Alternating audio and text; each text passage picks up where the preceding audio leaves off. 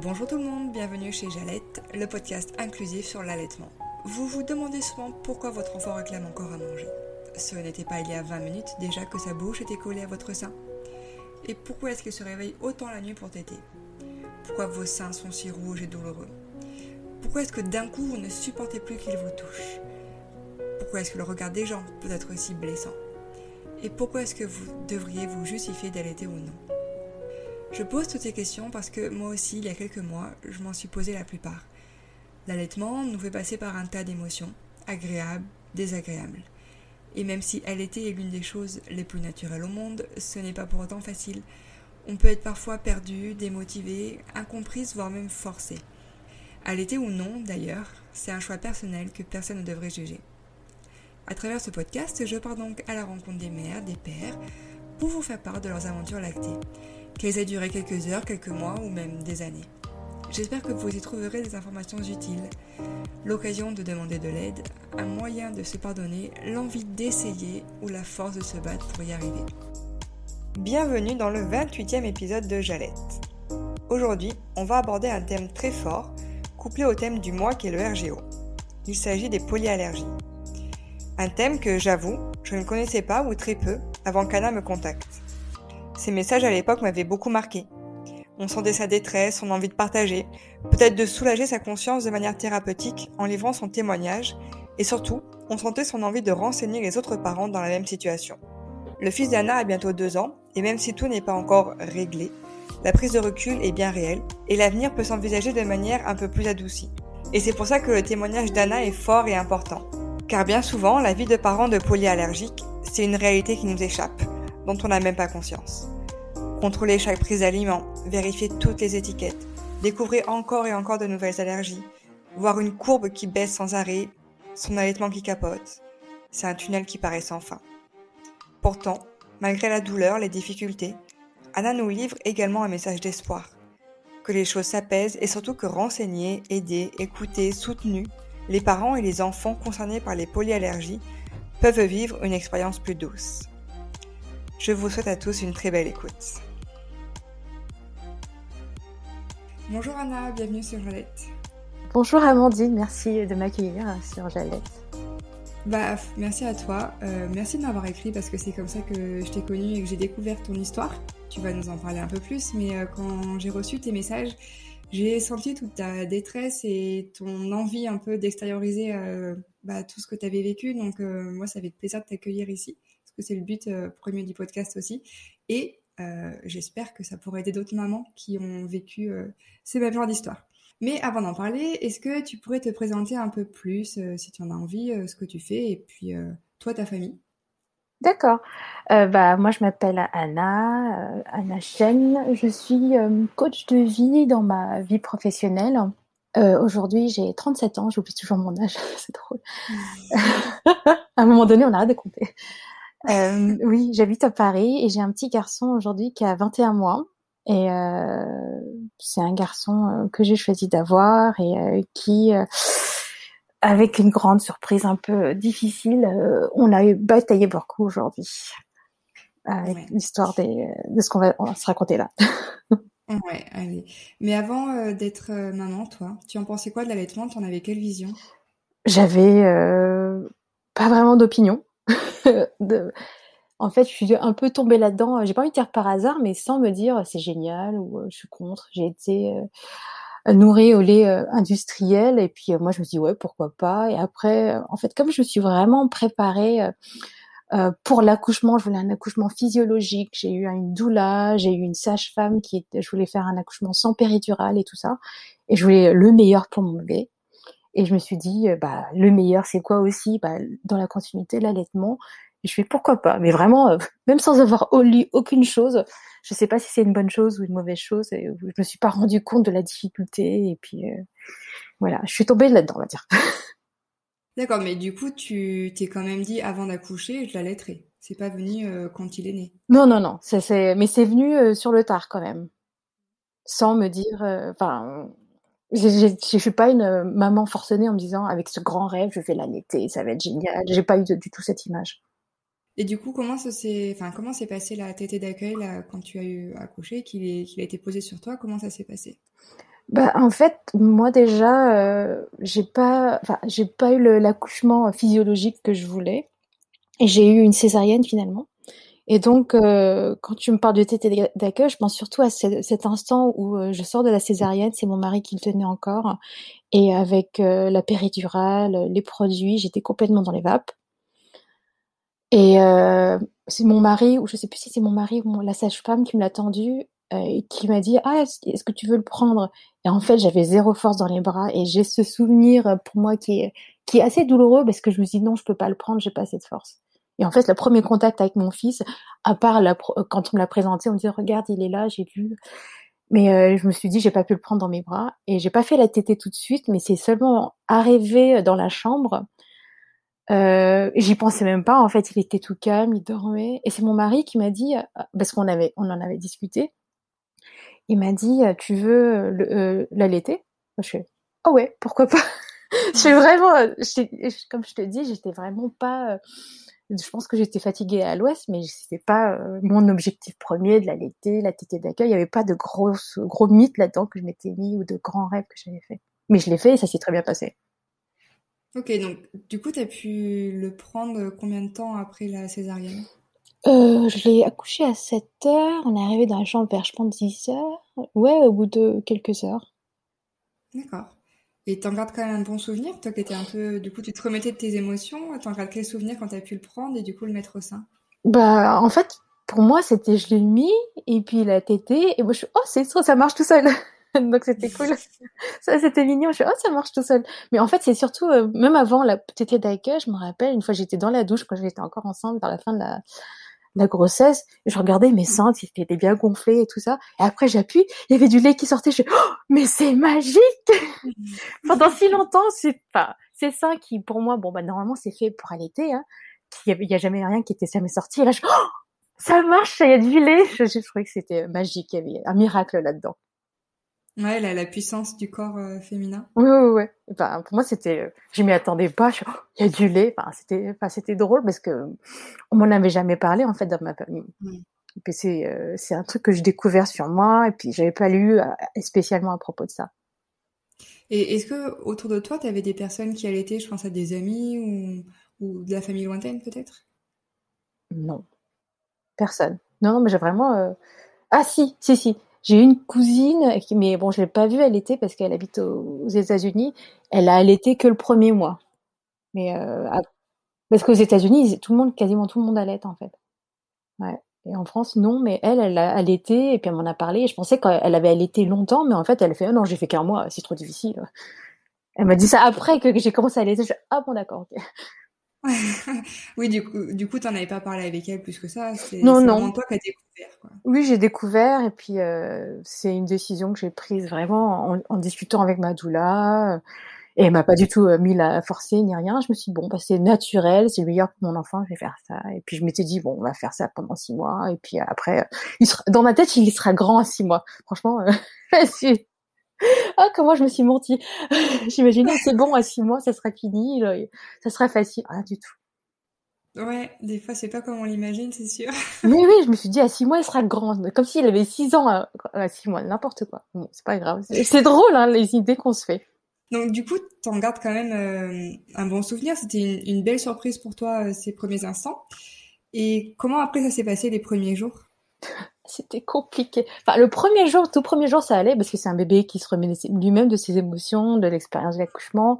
Il était tout calme, je sais pas. Au début, on se disait, on se regardait mon mari, mais franchement, ça va, c'est facile. Le premier heure, il dort, hein. On le met au sein, il mange et après, il se rendort. Après, qu'il pleure, on le remet. Ça allait. Première nuit. Et c'était horrible parce que il était toutes les euh, enfin moi je dis c'est le mot que j'ai employé. Horrible. C'est pas vrai mais c'est juste que je m'y attendais pas parce que comme je me suis pas renseignée comme j'étais pas du tout au courant. Il, pleurait tout enfin pour moi tout le temps mais il pleurait toutes les toutes les heures toutes les deux heures. Mais mon mari s'y attendait pas. J'ai eu de la chance euh, qu'on ait pris un lit pour lui aussi. Il prenait il le berçait on le mettait au sein il recommençait. Enfin on enfin on était perdus parce que moi j'ai euh, mon expérience, c'est que euh, à 11 ans, j'ai eu un, petit frère et puis j'ai pu euh, m'occuper de lui et je voyais qu'il mangeait que toutes les, je sais plus, quelques heures et pas toutes les toutes les heures ou toutes les deux heures comme il le faisait. Et j'étais vraiment exténuée et vraiment surprise qu'il soit comme ça. On comprenait pas. On a fait une nuit blanche quasiment avec mon mari. Et le lendemain, j'appelle en, en, détresse ma doula. Je dis, est-ce que c'est comme ça? Est-ce que c'est normal? Elle fait, oui, oui, c'est comme ça. Elle m'a dit, et c'est là que je me suis dit, ah, d'accord. Mais je n'étais pas du tout au courant. Oh, t'es allée de surprise en surprise, euh, tu laissé baisser. Euh. Et, et, malgré ces, ces, petites difficultés de, de pleurs euh, qu'on peut peut-être aussi... En fait, c'était des pleurs de, de, de, signal pour dire qu'il avait faim Oui, oui, oui. Ou tu sentais qu'il y avait autre chose D'accord. Oui, oui, oui, sauf que, en fait, maintenant, enfin, maintenant j'y repense. Maintenant que j'ai du recul, parce qu'on va parler de mon bébé qui a du RGO, hein, j'ai eu du recul, j'ai découvert son RGO à six semaines. Et en fait, je, pensais que ça s'est déclenché là, mais c'était euh, dès la maternité. Je me rappelle, c'était, je sais plus si c'était au deuxième jour.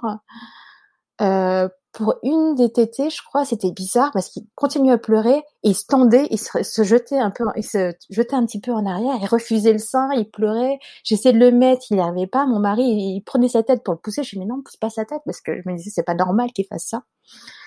Et euh, finalement, il s'est un peu calmé, il s'est mis au sein, mais je me suis dit mais pourquoi il a refusé Enfin, il se repoussait, il n'y arrivait pas, il, était, enfin, il y avait une sorte de frustration, une tension en lui qui l'empêchait de prendre le sein. Et euh, je comprenais pas. Et après, ce type d'attitude, bah, ça s'est pas reproduit à la paternité, je crois.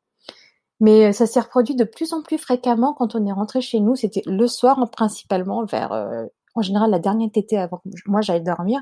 Et je trouvais ça bizarre qu'ils réagissent comme ça. Et puis, euh, au début, c'était une fois par semaine, après deux fois, trois fois, après quasiment une fois tous les deux jours. Et après, le jour où ça s'est vraiment... il a... Et en plus, ça s'avançait dans la journée. Des fois, c'était euh, à 20h, après à 17h. Et puis la, la dernière fois où ça s'est produit, c'était à 14h. Et là, il a vraiment refusé, refusé le sein complètement. Il voulait pas manger. Et là, j'étais complètement démunie parce que alors que là, au début, ça se produisait, ça durait une demi-heure, euh, une demi-heure, euh, quelques, quelques, minutes. Après un peu plus, il se calmait, il se mettait quand même au sein. Mais après, à la sixième semaine, il a refusé complètement le sein. On a dû l'endormir pour le calmer, on pensait qu'il avait envie de dormir, mais c'était bizarre parce qu'il refusait le sein. Ma belle-mère qui était là fait bon, il doit avoir envie de dormir, elle a endormi. Et quand il s'est endormi, j'ai pu le mettre au sein, mais euh, quand il dormait, de manière inconsciente en fait. Et, euh, et en fait, c'est une attitude qu'il avait déjà eue euh, à la maternité. Maintenant c'est que je savais que c'était un signe de RGO, en fait, le RGO était déjà présent dès le départ. Hmm. Et, et, comment ça se passait en dehors du fait qu'il refusait le sein Comment toi tu, tu, le sentais quand il était au sein? Est-ce que ça te faisait mal? Est-ce que tu voyais qu'il y avait des difficultés? Non, il était bien. Euh, pour moi, il était bien. Euh, j'étais, euh, il prenait bien le sein, mais je trouvais qu'il était. Enfin, après, je pense que tous les bébés sont comme ça quand ils sont petits.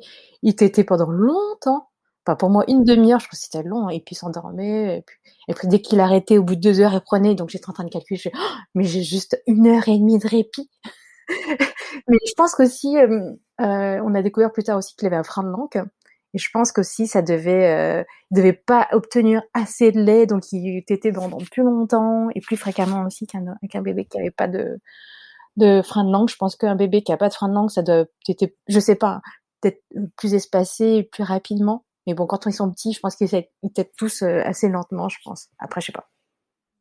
Et, du coup, quand euh, tu t'es rendu compte, là, cette tétée qu'il a refusé et que tu as pu lui donner que endormi, quelle était ta réaction et qu'est-ce que tu as fait? Ah, J'ai paniqué, j'étais vraiment pas bien. J'ai appelé, enfin mon mari qui était au travail, je l'ai appelé tout de suite en, lui disant mais c'est pas normal, il a fait euh, ce qu'il a fait euh, d'habitude, mais beaucoup plus tôt, il a refusé complètement le sein. et je me suis dit il faut que j'appelle un médecin, c'est pas normal. J'ai appelé SOS médecin et en même temps, j'ai regardé, euh, j'ai tout de suite, j'ai euh, regardé sur euh, mon téléphone, j'ai googlé les symptômes, mon bébé qui refuse le, le sein. Et j'ai de la chance, hein, vraiment, je suis contente, j'ai de la gratitude pour ce, blog-là. Je sais même plus c'est quel blog, mais j'ai tombé sur une maman qui disait, qui décrivait exactement ce que je vivais. Et là, elle disait que son bébé avait un RGO interne. Et là, je me c'est ça, c'est ça. Et je n'essaie pas d'être non plus médecin, mais elle a tellement bien décrit, et puis la peine, la douleur, le fait que, je pense qu'elle a donné le biberon, les bébés refusaient le biberon, et comme quoi elle, était vraiment démunie, qu'il fallait qu'elle sorte des fois, et que des fois c'était son mari qui prenait le relais, et tout ça. Et en fait, je pense que je me suis reconnue déjà dans les symptômes, mais aussi dans la détresse qu'elle décrivait. Et ça, ça a été vraiment quelque chose qui m'a qui m'a touchée, et je me suis dit, pour moi, il y a quelque chose qui a sonné tellement vrai, je me suis dit, mon bébé, il a forcément un RGO interne. Et sauf que euh, quand le médecin, des SOS médecin est arrivé, euh, il était horrible parce que déjà il est arrivé, il, bon, j'habite au sixième sans ascenseur déjà, et c'était un monsieur très vieux et euh, il a, il, s'est assis, il dit, je sais ce qu'il a, j'ai même pas besoin de l'examiner. Rien que ça, c'est pas normal. Il fait, il a une colite, colite et pas colique. Et moi je fais, hein? Je comprenais pas pourquoi il agissait comme ça. Il fait, massez-lui le ventre, c'est normal à cet âge-là, nanana. Il a été extrêmement condescendant comme si moi je savais pas du tout ce que mon bébé arrive. Bon, ok, je suis pas médecin, et mais je lui explique que c'est pas comme, c'est pas normal, qu'il, enfin, je lui explique ce qu'il avait, il voulait pas m'écouter. Déjà, en plus, c'était même pas un pédiatre. Et, euh, et puis moi, je me dis, il a un RGO, il fait, mais non, on pouvait pas dire que c'est ça. Enfin, il a vraiment été dans le déni de ce que je pouvais dire en tant que parent en fait, premier contact avec le corps médical qui me dit c'est pas ça, et puis euh, c'est n'importe quoi ce que je dis, et puis euh, il a raison, je vous pas besoin de médicaments, vous verrez, lui faites un message, dans le bain, ça se passera bien. Et euh, heureusement, je lui ai dit que mais je vais aller voir mon pédiatre dans deux trois jours. Bah, allez voir votre pédiatre, posez-lui une question, elle sera mieux. Et quand je suis allée voir ma pédiatre, enfin euh, trois jours après, elle m'avait dit, ah bah, vous avez raison, c'est vraiment, enfin, ça a tout l'air d'un, d'un RGO interne. Ouais, donc c'est bien quand même que tu, ta pédiatre t'ait entendu. Oui. Et, euh, et puis diagnostiquer tout de suite, en fait, euh, ce qui se passait. Oui, oui, oui, mais sauf qu'elle aussi, elle a pris un peu à la légère, hein, en me disant, euh, ah, on va vous donner du polysilane. Et ça, ça se passera. Sauf que nous, en tant que parents, bah, nous, on dit, ah, bah, c'est génial, on nous donne un, un médicament, sauf que le polysilane, ça fait rien du tout. Hein. ça fait rien du tout. Ça, ça consistait en quoi? Bah, Il fallait euh, que je lui donne euh, avant, je sais plus, elle, elle disait après euh, la tétée. Elle disait une fois la tétée, vous lui donnez. sur, elle me disait en plus, je crois que c'était sur une tétine. Et le truc qui colle, le truc qui est pas bon, le petit il voulait pas prendre, il y en avait partout autour de la bouche, mais pas dans la bouche. Enfin, c'était n'importe quoi. Le truc extrêmement sucré, moi je, je comprends pas qu'on donne ça aux enfants et qui marche pas parce que je me rappelle les jours suivants, il continue à pleurer, j'essaie de le mettre au sein. Enfin, moi, j'étais désespérée. La, la seule chose qui marchait, parce qu'on savait pas, non, je connaissais pas du tout euh, l'histoire de, la confusion synthétique non plus.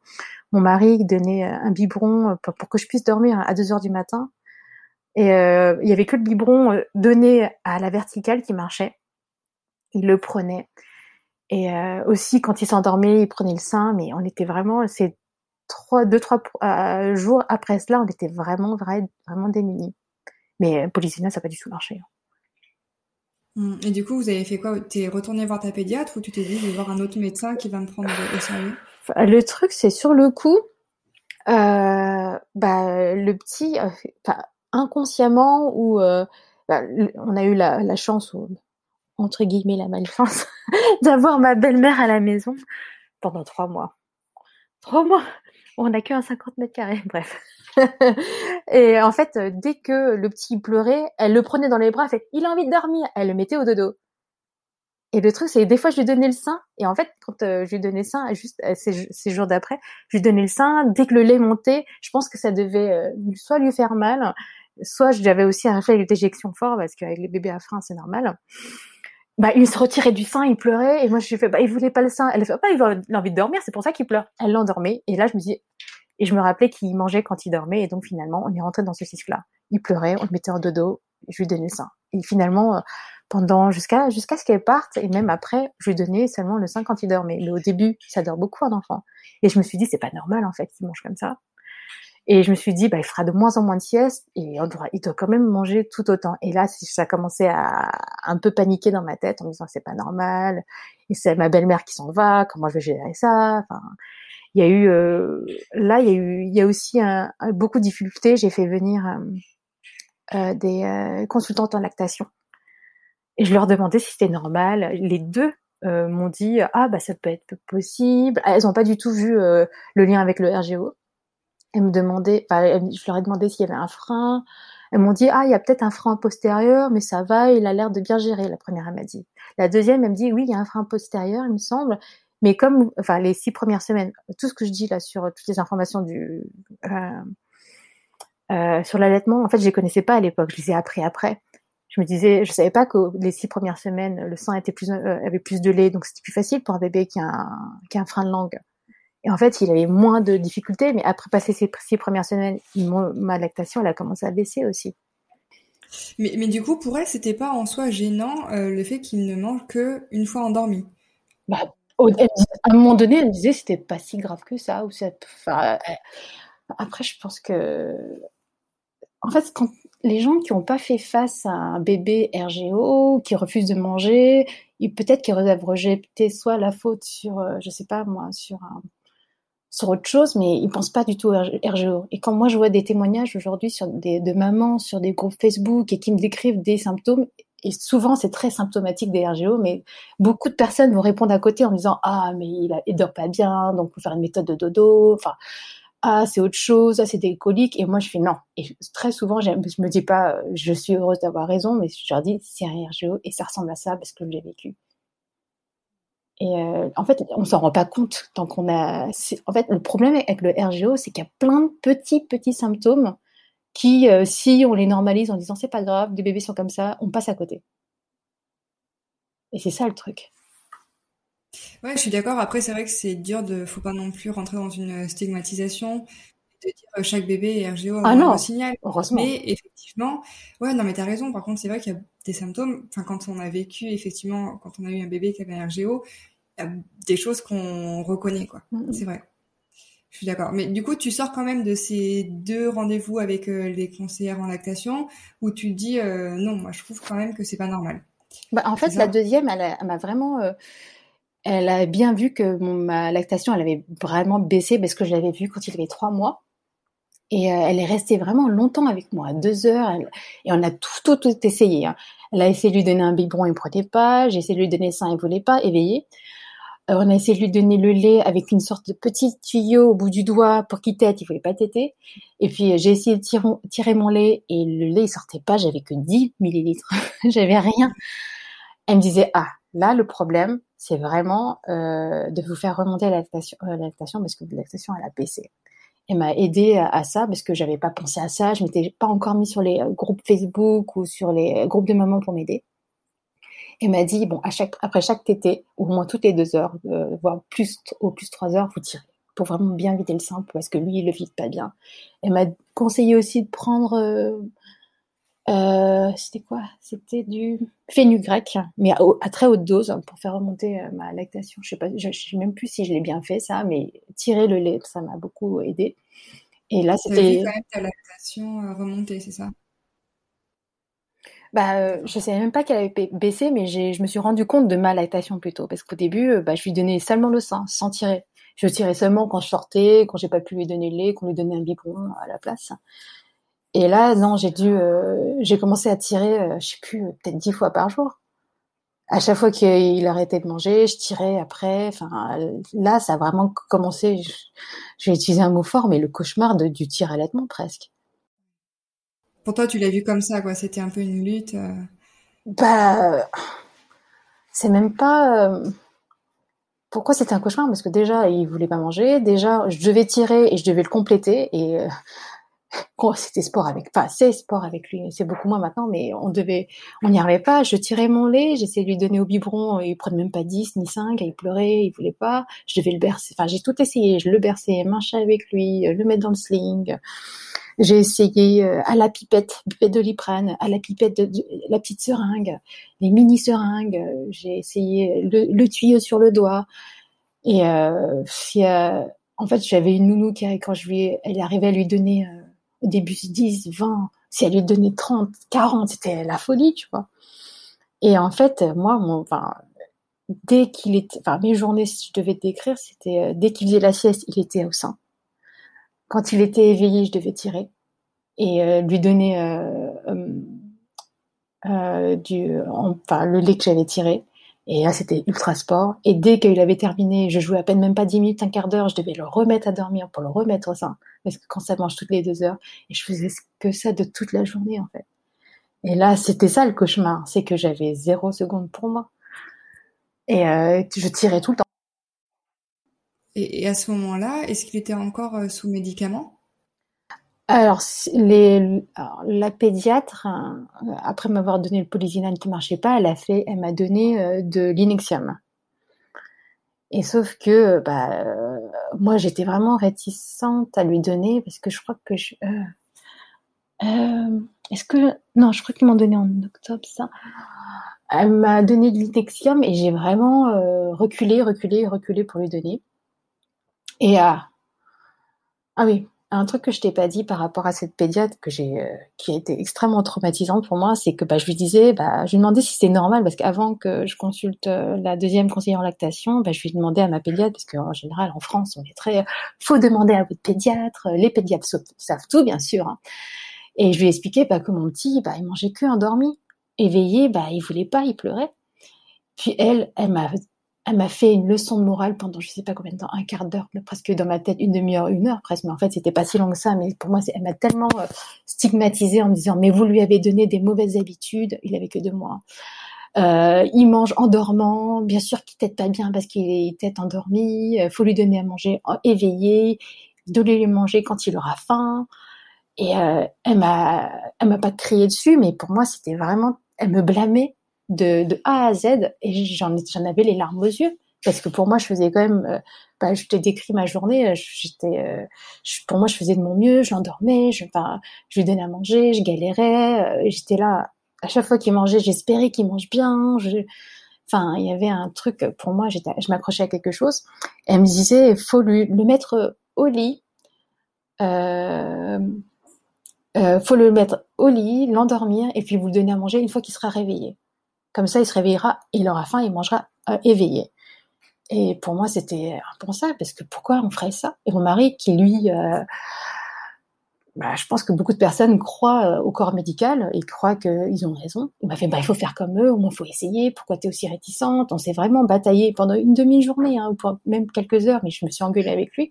Et j'étais mal dans mon cœur de maman d'endormir mon fils affamé parce que euh, je, selon elle, je faisais les choses mal, et on l'a fait une fois. Je l'ai endormi, mais j'avais les larmes aux yeux. On fait, vas-y, je fais, mais toi, tu l'endors. Il s'est endormi, et là, j'étais, j'étais tellement pas bien. Il s'est réveillé, je l'ai mis direct au sein, mais c'est, il a continué à dormir. Je me ça sert à quoi, en fait? Ça sert à quoi de torturer mon fils, et puis il n'y arrive pas, il n'y arrive pas. Et euh, je me suis juré que je retournerais plus chez, euh, chez cette pédiatre. Et en fait, euh, je pense je trouve que c'est tellement malsain de blâmer les parents comme si c'était ma faute qu'ils mangent endormi. C'est juste, c'est la seule fenêtre de tir qu'on a, en fait, qu'on avait. Et, euh, pendant longtemps, j'ai pu le, nourrir que endormi parce que éveillé, vraiment, on a tout fait. Jusqu'à ce que, euh, à un moment donné, je crois que c'était, il avait 5, 4, 5 mois, bien, bien passé 5 mois, et à, la nounou que j'avais, elle a réussi à lui donner bien une bonne quantité, jusqu'à 80 même euh, millilitres en un repas, euh, à la cuillère. Et aujourd'hui, même maintenant à 21 mois, il est toujours à la cuillère pour le lait. En dehors du sein, parce qu'il veut pas du biberon. Il veut pas de rien d'autre. Et pendant plusieurs mois, pendant deux mois, on était scotché à la seringue. Je me rappelle encore, je suis allée à la pharmacie pour me demander des seringues 20 millilitres. Elle me regardait un peu bizarre. Je dit, mais que comme ça que mon enfant mange. Elle compatissait vachement. Hein. Mais par contre, tu as trouvé une nounou euh, vraiment euh, bien. j'ai eu de la chance, j'ai vraiment eu de la chance parce que elle, avait eu déjà des enfants qui, qui avaient du mal à manger. Elle, était, euh, euh elle a travaillé en crèche, et très patiente, très en, en, avec beaucoup d'empathie et patiente en fait. Et sont pas tout ça comme ça. Et, et quand ta nounou réussissait à lui donner du coup un petit peu au début, tu parlais de 10 ml, 20 ml, 30 ml et qui prenait quand même un petit peu le sein avec toi. Est-ce que il prenait du poids? Est-ce que sa courbe était régulière? Comment ça se passait? Ça, c'était l'angoisse permanente pour moi, la, courbe, en fait. Euh, je vais te la montrer. Les gens vont au podcast vont pas pouvoir la voir, mais pour te dire, en fait, c'est un bébé qui est né grand, 52 cm, et puis il était au 70e percentile. Et la, sa, euh, courbe de taille, elle a toujours bien suivi euh, son percentile, euh, son couloir. Sauf que son courbe de poids, bah, elle a, jusqu'à ces un mois, il a vraiment bien pris. C'était il était encore à 60 percentiles. Et à partir de là, elle descendait, mais tout petit peu. Mais en fait, il est passé de, de 70 à 60, après à 50, assez rapidement. Au bout de trois mois, il était à 40. C'était pas alarmant, mais c'était quelque chose, c'est, elle pointait du nez Et sauf que ah, moi j'angoissais en tant que maman en me disant ah c'est pas normal et tout. Puis quand j'en discutais avec mon mari qui me disait bah on s'en fout des, enfin pour lui c'était on s'en fout des, des courbes c'est euh, c'est pour les autres. Enfin pour lui il relativisait. Il mais pourquoi tu stresses pour pour une courbe? Me ça. et le truc c'est moi je voyais bien que la courbe elle suivait pas son son son cours hein. et que malgré tous les efforts pour moi phénoménaux qu'on faisait, enfin tout ce que je faisais, c'était pas suffisant pour euh, avoir, je vais dire un truc horrible, mais je voulais un bébé normal qui mange bien, qui grandisse bien, qui suive sa courbe. Pour moi, c'était, euh, bah pour moi, c'était une question de santé, c'était la moindre des choses, un bébé en bonne santé. Et euh, pour lui, enfin, il voyait pas pourquoi j'angoissais, pourquoi je stressais. Et c'est juste que j'ai envie de dire j'avais raison de stresser parce que mon, en fait mon bébé il est malade sauf que lui il me disait mais c'est peut-être non en fait lui il a toujours été dans le sens où euh, c'est peut-être normal hein, et que les bébés bah moi il me disait tout le temps moi j'ai jamais été euh, très gros euh, euh, les bébés des fois ça mange pas les bébés des fois ça dort pas enfin pour lui ça, ça peut être tout à fait normal et j'avais pas à angoisser alors que moi j'étais au niveau d'angoisse on va dire 200% et lui il était ouais il, il, galérait comme moi hein. mais pour lui c'était mais il, stressait parce que je stressais. Et il me disait, mais arrête de stresser.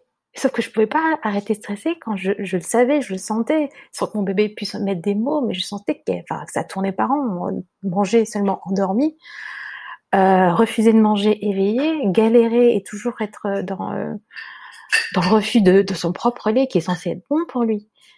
Et enfin, pour lui, il fait ouais, mais c'est peut-être, enfin, moi, j'ai toujours regardé quelle est la quantité qu'un bébé doit prendre, parce que et après, elle me disait oui, mais t'as qu'à lui donner du lait en poudre. Et puis même avec le lait en poudre, ça marchait pas. Enfin, c'est euh, la difficulté, c'est que lui, il s'est toujours mis en opposition de ce que moi je pouvais dire. Et ça, ça a été extrêmement difficile à vivre.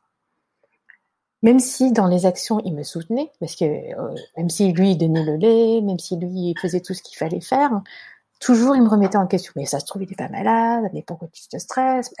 À chaque fois, moi, je, et on s'est bataillé même aujourd'hui. Hein. Euh, moi, ah j'ai l'impression d'être acculée dans mon coin en me disant mais c'est peut-être ça la solution. Mais c'est autre chose. Pourquoi tu penses que c'est ça? Il a toujours dit ça. Et ça, c'est vraiment dur, dur à vivre. Très très dur. Pour toi, la solution, c'était que euh, il était RGO, c'est ça, ou tu, tu voyais d'autres choses? Ben moi, ouais, qu'il est RGO, qu'il est, euh, qu'il a des problèmes, qu'on n'a pas trouvé le point du problème et qu'il y a forcément une solution qui permettra qu'il mange mieux. Alors que lui, il était un, enfin, il voyait bien qu'il y avait des, des soucis, mais euh, que je sais pas que c'était peut-être autre chose que ça ça passera quand il y aura quatre mois avec le solide euh, que fallait qu'il dorme mieux la nuit et qu'il fallait le laisser pleurer. Enfin toutes ces choses là que beaucoup de papas peuvent dire ou même beaucoup de mamans mais qui disent oui bon un bébé ça pleure c'est pas grave. Alors que non enfin dans mon cœur c'est pas normal que mon père un bébé pleure. C'est pas normal qu'il souffre. Parce que il me dit mais qu'est-ce qu'il dit qu'il souffre? Il me disait aussi. Et moi ça me fait mal. Enfin moi je fais je le sens qu'il souffre. C'est pas normal qu'un bébé pleure après, il dit oui, mais un bébé, ça pleure forcément. Et là, tu fais non, c'est pas comme ça un bébé. Ça pleure pour une raison, en tout cas. Oui, pour moi, pour moi, les pleurs, c'est une forme de communication. Et lui, ça le saoulait juste qu'il pleure. Je dis, mais demande-toi ce qu'il veut te dire, parce que euh, moi, je lui fais, mais quand toi, tu pleures, tu pleures pas pour rien. Il y a forcément une, une indication. Et lui, il voulait pas entendre ça. Est-ce que tu peux nous décrire les symptômes que tu voyais euh, par rapport à ton fils liés au RGO alors, en fait, il y avait beaucoup de symptômes, mais il y avait des choses que dont je me suis rendu compte une fois que je me suis mise dans des groupes de mamans RGO et je me suis dit, ah, ça, c'était des symptômes. Et je ne savais pas que c'était des symptômes. En fait, mon bébé, bah, déjà, il mangeait, il avait des difficultés à manger. Euh, il dormait mal la nuit, il se réveillait souvent. Enfin, il se réveillait euh, toutes les deux heures. Euh, au bout de, en fait, quand tu vois des parents qui disaient, mon bébé, il faisait ses nuits à deux mois t'as envie de les tuer, t'as envie de les insulter. Et je suis, non, le se réveille toutes les deux heures, des fois même les heures, toutes les heures, donc tu fais, ah, ok. Euh, après, j'ai découvert plus tard aussi que c'était des symptômes, euh, bah, euh, un truc qui était pour moi étonnant, mais je savais pas. Un bébé qui a plein de hockey. C'est trop bizarre, en fait, un bébé qui a 4-5 hockey par jour, bah, c'est lié au RGO, c'est les trucs quand il remonte. Euh, moi, mon petit, il avait la langue blanche en fait. Il y avait une sorte de une langue très épaisse, très blanche. Je trouvais ça bizarre. Euh, il avait, il a aussi encore un peu euh, des croûtes de lait. Ça, c'est lié à des allergies. Des fois, la, la peau un peu, un, petit peu de bouton, mais c'était pas, c'était pas flagrant. Bah, les difficultés à prendre du poids, euh, à suivre sa courbe. Ah, il a eu aussi la voix rauque. Un bébé qui a la voix rauque, tellement ça a brûlé ses cordes vocales, en fait, les, les remontées acides. Euh, un bébé qui aime pas être posé, en fait qui, qui sent mieux une fois qu'il est porté. dès que je le posais, enfin, je le posais à plat, il, il aimait pas, il préférait dormir dans les bras. Moi, en fait, quand je te disais qu'il dormait dans mes bras pour le nourrir, il était tout le temps dans les bras. Dès que je le posais, il le savait tout de suite. Euh, il doit y avoir d'autres symptômes hein, sur le coup, mais il en avait plein, plein. Et en fait, euh, les symptômes, bah, maintenant, ils sont quasiment tous disparus maintenant que je les gère mieux sur le RGO. Tout à l'heure, tu disais que ta pédiatre t'avait conseillé de l'inexium et euh, que c'était un médicament que tu n'étais pas favorable. Qu'est-ce que tu as fait du coup? Est-ce que tu lui as donné bah, En fait, j'ai découvert sur le groupe comme quoi euh, les mamans, elles, nous, ont, elles, nous, mettaient en garde en disant bah, l'inexium, c'est vraiment un médicament qui, est déjà, qui a beaucoup d'effets secondaires. Qui peut être euh... et puis moi j'ai découvert aussi après que dès qu'on l'arrête, bah, si on l'arrête pas bien par palier, bah, il y a des effets rebonds et que euh, il y avait aussi des allergènes dedans. Et le truc, c'est que moi, quand elle me l'a donné, bah, j'ai vraiment freiné des, deux pieds en me disant est-ce que je lui donne, est-ce que je lui donne pas? On avait une sorte de système bancal, mais qui plus ou moins marchait. Je tirais mon lait, je lui donnais la cuillère. Bref, mais euh, bon, c'était extrêmement pénible. Et euh, finalement, j'ai fini par lui donner parce que on s'en sortait plus. Et je lui ai donné, mais pour moi, ça n'a pas du tout marché parce que j'avais aussi donné euh, euh, de le polysilane et aussi le gaviscon qui marchait pas. Et le truc, c'est que je lui ai donné, euh, je sais plus, bah, la dose normale, son poids par jour en fait. Et ça marchait pas. Je l'ai donné pendant un mois. Et je me dis bon, pendant un mois, il ne doit pas y avoir de dépendance ni rien. Et je l'ai arrêté de manière brute, sans, sans me dire bon, sans me dire qu'il y aura un effet rebond. Ah, c'était horrible l'effet rebond. Pendant une semaine, il était infernal. J'ai dû lui redonner. Et euh, sauf qu'on lui a donné vraiment un contre-cœur et tout ça, on lui, a, donné en disant est-ce que ça marche? En fait, il y a eu certains symptômes qui ont été réduits, mais d'autres non. Comme euh, euh le blanc sur sa langue s'est réduit. Et suis dit, ah, c'est bizarre, je pensais que c'était que tous les bébés avaient ça. Les gens, enfin, ma belle-mère, elle pensait que c'était du, muguet. En fait, c'est pas du muguet du tout. Euh, voilà. Et le truc, c'est que seulement euh, j'ai réussi à, ne plus donner d'ignition seulement en, en, le réduisant par palier, mais vraiment par palier, genre je réduisais de 1 tous les 10 jours. Parce que je, me suis rendu compte au bout de 10 jours que son effet bon revenait. Donc j'ai été extrêmement prudente.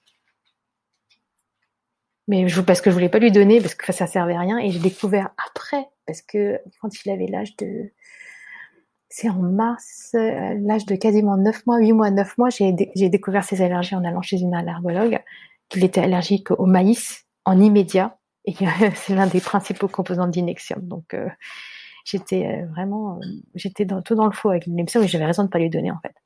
Mmh, oui, ça a accentué sûrement les symptômes. Du coup, c'est vraiment, en fait, à trouver du soutien et une confirmation de ce que tu pensais par rapport au RGO quand tu es dans, ces groupes-là de, mamans euh, qui ont décrit leur expérience. Ouais, ouais, ouais. Ben, en fait, euh, quand tu vois pas mal de personnes qui, euh, qui ont des bébés qui déjà ressemblent au tien, tu te dis, ah, mais je suis pas toute seule. Et qui décrivent des symptômes. Et je, mais même moi, je savais même pas que c'était des symptômes qui, qui pouvaient en faire partie. Il y en avait qui Enfin, enfin, c'est chaque histoire de chaque maman, c'était vraiment, on va dire, 80% de ce que moi j'y vivais. Donc euh, déjà, quelque part, je suis pas folle. et a qui avaient trouvé leur solution, celles qui avaient trouvé leur solution, elles devenaient amies, elles aidaient les, mamans. Enfin, je trouve que ces groupes-là, enfin, il y, a, du vrai, il y a du faux, hein, mais elles avaient pas mal de connaissances, même des connaissances presque des fois plus pointues que certains euh, médecins ou même certains sages-femmes ou même euh, conseillers en lactation. Euh, et, c'est vraiment un groupe de soutien qui était très important pour moi à cette époque. Ouais. Et, du coup, en fait, jusqu'à ce que tu ailles voir l'allergologue, euh, donc tu as donné l'inexium à enfin, petite dose que tu as au fur et à mesure réduit. Et qu'est-ce qui t'a fait te dire je vais l'emmener chez un allergologue voir euh, si c'est pas en fait il est pas polyallergique ou autre? Bah, le truc c'est que c'est vraiment enfin c'est la première chose que que qui m'est arrivé quand je suis arrivée sur ces groupes. Il y a une maman, enfin, l'une des amies, qui m'a dit, euh, qu'elle m'a vraiment, elle est très forte. Hein. Elle m'a dit, est-ce que euh, tu as pensé à, faire une éviction des PLV Est-ce que tu as pensé à aller chez une allergologue? Est-ce que tu es allé euh, chez une chiro? Est-ce que tu as pensé au frein de langue? Elle m'a dit, je sais plus, elle m'a dit, est-ce que tu es allé chez est-ce que tu as vérifié, je sais pas, chez un ostéopathe? Elle m'a vraiment posé toutes les questions. Et puis moi, ça m'est vraiment tombé presque un trop plein d'informations. Je me suis dit, wow, wow, wow, wow. et en fait, j'ai vraiment mis plusieurs mois à vraiment faire les choses les unes après les autres, à aller les euh, vérifier les hypothèses qu'elle m'avait avancées, en me disant bah non, il peut pas être polyallergique. Euh, Est-ce qu'il a un frein de langue? Ouais, mais il paraît que ça l'embête pas tellement, parce que on voyait que certains bébés avaient des freins de langue, mais que y forcément de RGO, même des fois en enlevant le frein de langue, ça n'améliorait pas. Et c'est vraiment quelque chose de très euh, euh, invasif quand même le frein de langue parce qu'il y a toute une rééducation à faire derrière, il faut avoir les bons euh, praticiens derrière, le chiro pour t'accompagner, le bon euh, ORL pour bien le couper. Et je l'ai fait en fait, j'ai fait, euh, j'ai, c'est des choses qui me faisaient tellement peur, mais je me suis dit, il faut que je les affronte, il faut que je le fasse avec mon bébé. Et il y avait des mamans qui le faisaient, donc les choses les unes après les autres, je les ai fait. Je suis allée voir, je suis allée voir finalement l'allergologue, même si au début j'y croyais pas. Euh, je suis allée voir euh, ah, avant d'avoir parce que les allergologues déjà il y en a pas beaucoup euh, des allergologues pédiatriques. Je suis allée voir une, une chiro qui était de manière très intéressante aussi énergéticienne et qui elle elle a fait avec son test kinésiologique elle m'a donné une liste d'aliments à ne pas manger parce que ces aliments passeraient dans le lait et ça atteindrait mon bébé. Et je suis sortie avec euh, une première fois une liste mais vraiment de 10 aliments J'y suis retournée une deuxième fois une autre liste de 10 aliments. Je me suis dit, mais c'est pas possible, on va pas faire ça. Et je l'ai quand même fait, mais sauf que je l'ai fait de manière euh, un peu bancale, dans le sens où euh, euh, c'était tellement dense et long cette liste que je me suis dit bon, bah, si je veux bien le faire, bah il y a des trucs que je peux je vais enlever. Et puis j'ai je l'ai tellement bien trop bien fait que je me suis dit ah je vais faire euh, aussi sans gluten parce que moi j'étais à l'époque j'étais sans gluten et tout ça. Sauf que pour manger sans gluten il faut manger euh, certains pains spéciaux. Sauf que à cause de ça bah je mangeais quand même du maïs qui était quand même dans la liste. Mais bon je me c'est pas grave le maïs euh, qui peut être allergique au maïs. Si mon fils est allergique au maïs Et donc euh, dans cette liste, il y avait soja, il y avait poivron, il y avait euh, je sais plus quoi, il y avait pot de courgette, il y avait lait d'amande, il y avait plein de trucs. Et quand j'ai montré ça à mon mari, il me fait mais n'importe quoi ton truc. Mais on l'a quand même fait parce qu'on est tellement désespéré qu'on a quand même tenté. Et euh, sauf que c'est euh, bah, la première allergologue qu'on a vue, elle était pas bonne du, tout pour moi parce qu'elle a fait, euh, elle a testé que trois trucs et les a mal testés. Premier truc, elle a testé en immédiat, je crois le lait, l'œuf et euh, je sais plus le soja, je crois. Et puis pour elle, tout est négatif. Et après, elle a fait des patchs, mais sauf qu'elle a lu les patchs sur photo. Alors qu'en fait, les patchs, quand on l'a fait sur la, chez la deuxième allergologue, qui est pour moi très pointue, bah, soja, c'était positif en immédiat. Maïs aussi qu'on n'avait pas testé alors qu'on l'avait rapporté à la première. Et puis elle a lu les patchs avec une loupe sur place, avec une lampe spéciale. Et puis sur chaque euh, petit truc, euh, elle les a bien observés de près et tout pour voir s'il n'y a pas des papules et tout ça. Alors que la première, elle l'a regardé sur photo, euh, c'est pas normal quoi. Mais grâce à, au diagnostic de l'allergologue, on a vraiment eu quelque chose sur lequel on a pu euh, travailler euh, et faire l'éviction et faire l'éviction bien. Il y a eu euh, beaucoup d'améliorations et même malgré ça, on a, on a ça, a continué en fait son, son parce qu'il y avait en sortant de ça, on a eu combien d'allergies? On a eu soja, maïs en immédiat. On a eu du porc, levure, fraises, cacahuètes, euh, on avait sept en tout, il m'en manque deux parce qu'il m'en manque tout le temps pour le. Enfin bref, on a eu sept en tout, même en faisant, euh, et puis on en avait testé au moins 30. Et sauf que on disait, bah, manger que ces 30 aliments, enfin, et ne pas manger euh, les autres, on pouvait pas, on a quand même mangé d'autres choses. Genre on s'est dit, si on peut pas manger de porc, on va manger quoi? On va manger du poulet, on nous restait que le poulet. Sauf que, euh, même malgré ça, euh, mon fils, il continue à se réveiller toutes les deux heures, toutes les heures la nuit. Et il mangeait toujours aussi mal. Et c'est tombé pile au moment du, confinement. Donc, on était en vase clos avec mon mari. Ça a été extrêmement difficile.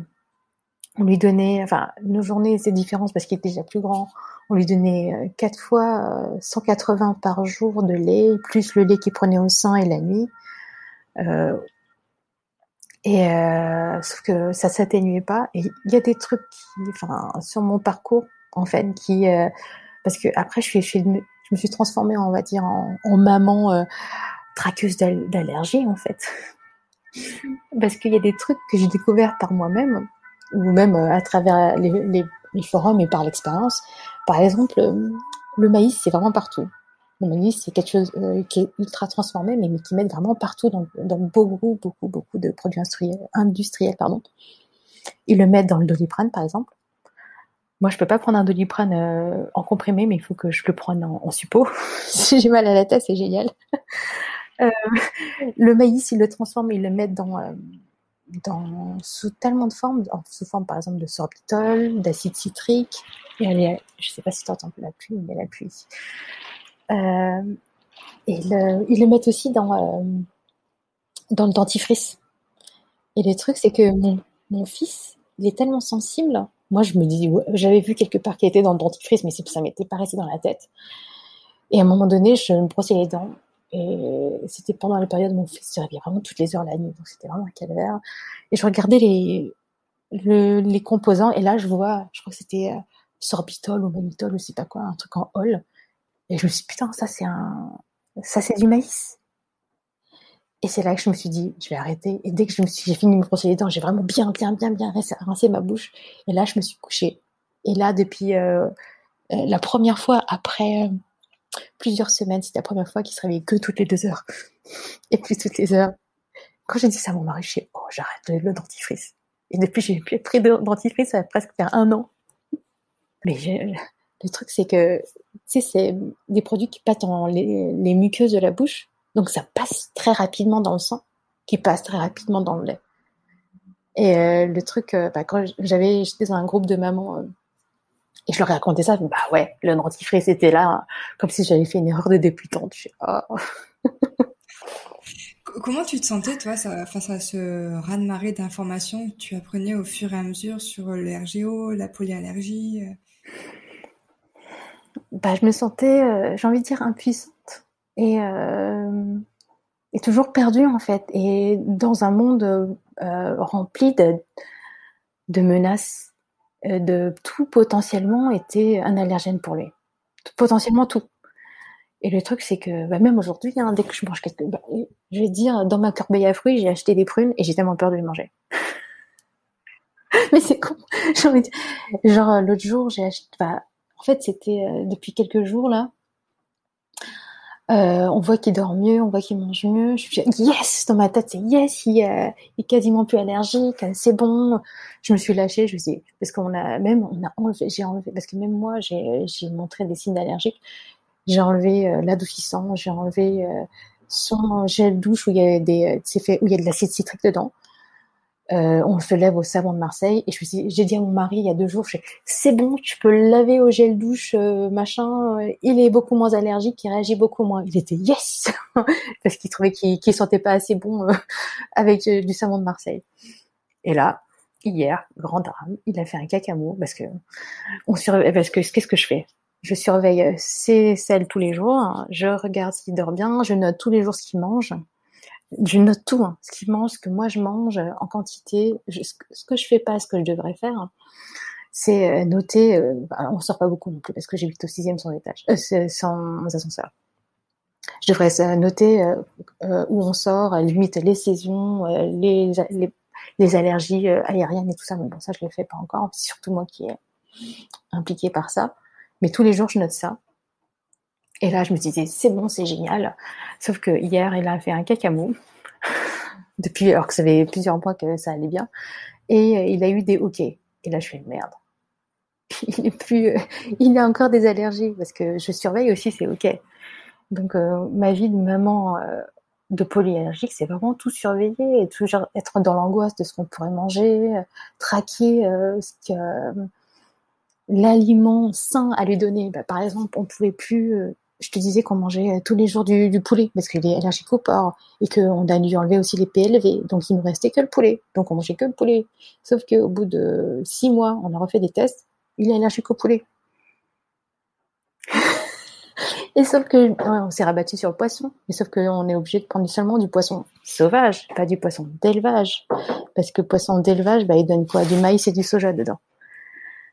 Et donc, euh, ma, enfin, ma vie, c'est, euh, j'ai l'impression que c'est, c'est quadrillé en fait. Genre, j'ai l'impression d'être acculée dans un coin et j'ai que le droit euh, où j'ai de manger que des trucs très très très très très sains et dans une liste très très très réduite. Et ton fils, comment il, comment il est aujourd'hui? Du fait d'avoir enlevé toutes ces, ces allergies, d'avoir enlevé tous ces aliments-là Est-ce que toi, tu as quand même vu des améliorations nettes, réelles? Mm-hmm. Ouais. Oui, oui, en fait, ça s'est fait très progressivement. Par exemple, euh, après le premier rendez-vous allergique, euh, bah, il allait mieux, mais je te disais, euh, j'avais pas tout enlevé, par exemple le dentifrice et tout ça. En enlevant le dentifrice, bah, je me suis rendu compte de, de, ça après deux mois. Il a dormi mieux. Au lieu de toutes les heures, c'était toutes les deux heures. Et après, on a enlevé, le poulet, mais tu sais, les élections, ça prend au moins six semaines pour que ça parte complètement de mon organisme et de son organisme. Euh, un truc flagrant, je te disais qu'il prenait le plus sein éveillé. Il a commencé à reprendre le sein éveillé, mais de manière très très très très progressive. Au début, c'était seulement pour avant de dormir. Euh, il le prenait 5-10 minutes, vraiment en mode câlin, tu vois. Et quand il le faisait, pour moi, c'était Alléluia, mon fils reprend le sein. Il avait quoi, presque 9-10 mois, alors qu'il avait arrêté à 2 mois et demi. Et ça a été vraiment une douleur euh, émotionnelle qui, qui, refuse le sein, tu vois. C'est comme s'il me rejetait moi. Alors quand il a repris, c'était content. J'étais contente. Il a vraiment repris le sein éveillé en mode euh, j'ai envie de euh, genre ça me fait plus mal presque. Euh, en juillet dernier, donc il avait 13-14 mois. Et donc ça s'est amélioré. Bah, au lieu de se réveiller toutes les deux heures, il a commencé à se réveiller toutes les trois heures. Au, en fait, au fur et à mesure qu'on a le rendez-vous allergique, on découvrait d'autres allergies. Par exemple, au troisième rendez-vous, on avait découvert qu'il était allergique au petit pois et à la paille paille. et au poulet. Et au tout dernier rendez-vous, on a découvert euh, qu'il était allergique à la banane, alors que j'en mangeais tous les jours parce que comme je mangeais, pour moi, comme je perds du poids, en maman euh, en éviction, elle perd vachement de poids. Comme je perdais du poids euh, et comme pour moi quelque chose qui, qui est bien nutritif, bah, c'est de la banane. En plus dans ces petites compotes du matin, petit déj, goutte goutte, il y a de la banane partout. On lui donnait, et il le mangeait. Sauf qu'il y en avait partout. Il en mangeait tous les jours. Et dès qu'on a arrêté la banane, bah, il a dormi beaucoup, il a dormi mieux, il s'est réveillé que toutes les trois heures. Et là, depuis, euh, on va dire, une semaine, il a 21 mois. Depuis une semaine, il fait, euh, il fait ses. Donc, il faut garder espoir. non, mais euh, oui, il faut garder espoir, mais c'est, c'est, c'est un marathon. C'est un marathon, c'est, on enlève les trucs un par un, il faut garder espoir. Enfin, mais entre temps, il y a toute cette bataille psychologique en fait, et aussi euh, garder euh, le cap. Et euh, parce que constamment, on, on, s'engueule avec mon mari, constamment, je me bats contre lui, constamment, parce que lui, il en a, il en a franchement marre, parce qu'on a une vie très presque militaire. Enfin, on est obligé de tout cuisiner. J'ai pas le droit d'un seul truc produit industriel.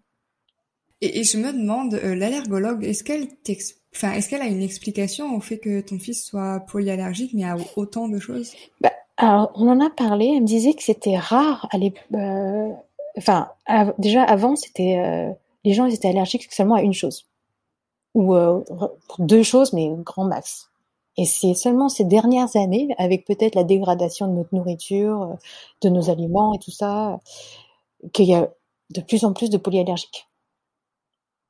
Et euh, moi, j'avais jamais entendu parler de ça avant. Pour moi, ça n'a jamais été une possibilité que mon fils le soit avant que, je découvre qu'il le soit. Il me disait aussi que euh, c'était souvent quand il y a les deux parents qui ont un terrain allergique. C'est une vie intense du coup que tu mènes. Est-ce que euh... est-ce que un moment tu t'es quand même posé l'option euh, de passer au lait? Bah, je l'ai fait. En même temps, le, lait en poudre. bah, quand il était, euh, il avait 3-4 mois, j'avais euh, ma petite bouteille de lait en poudre parce que déjà, ma lactation, elle avait baissé.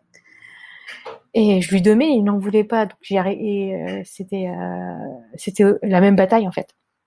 Et le pire, c'est que le lait en poudre, tu as seulement une demi-heure de, de, créneau pour lui donner. Et lui, comme il mange super lentement, qui galère et tout, donc au bout d'une demi-heure, il fallait qu'on jette. Et, euh, et finalement, le fait d'allaiter, ça a sauvé la donne pour nous, parce que moi, je peux faire l'allaitation. Alors, trouver un, lait en poudre sans maïs, sans soja, ça n'existe pas. et euh, en plus, sans toutes ces allergies qu'il a, lui. Parce que je crois qu'il y a un lait au Canada où il n'y a pas de lait, euh, pas de soja, pas de maïs. Et encore, j'ai de la chance, mon fils n'est pas allergique au PLV non plus. Mais il y a du, des, euh, je crois qu'il y a des petits pois ou lentilles dedans. Donc il est allergique à ça aussi. Donc au final, le lait maternel, c'était vraiment un peu comme un médicament pour lui, qui non seulement lui apportait le, meilleur côté nutritif, mais en plus lui évitait euh, trop d'allergies, vu que toi, tu faisais les évictions. Mmh, mmh, mmh, oui, bah oui. Et est-ce que tu sais si ces allergies-là, c'est quelque chose qui vont rester avec lui toute sa vie? Bah, bah, le truc, c'est la théorie, on va dire, des mamans euh, sur les groupes. Elles me disaient que ça change, ça évolue, que, mais par contre, elles étaient contre les, euh, la réintroduction, même si euh, ça sortait moins, même si des fois les enfants réagissaient moins. Beaucoup de mamans, enfin, on va dire les administratrices, me disaient faites attention aux réintroductions, on n'est pas du tout pour, même si c'est une pratique que font les allergologues. Et d'autres mamans, bah, par face aux difficultés quotidiennes hein, auxquelles on fait face, euh, préconise pas la réintroduction. Moi, euh, je me positionne en tant que, bah, quand euh, on fait les, euh, les comment ça les, les nouveaux tests, bah, mon fils, il en sort, on va dire, négatif. Mais il y a, une possibilité que ce soit des faux négatifs, par exemple. Et euh, moi, tant qu'il dort bien, il mange bien, j'essaie d'éviter toute exposition aux allergènes. Et par exemple, là, si je sais pas à quoi il est allergique, ces deux derniers jours, j'ai dû manger quelque chose, euh, peut-être une trace de maïs ou une trace de soja, même si c'est pas ressorti en immédiat, ça a tout de suite affecté ses selles. Et euh, ça peut être provoqué euh, le hockey qu'il a eu hier ou avant-hier. Donc je suis très très précautionneuse. Si j'ai introduit des nouvelles choses, des trucs qu'on n'a pas testés, qui pourraient que, enfin, je sais pas, c'est extrêmement compliqué. Je sais pas comment ça va évoluer.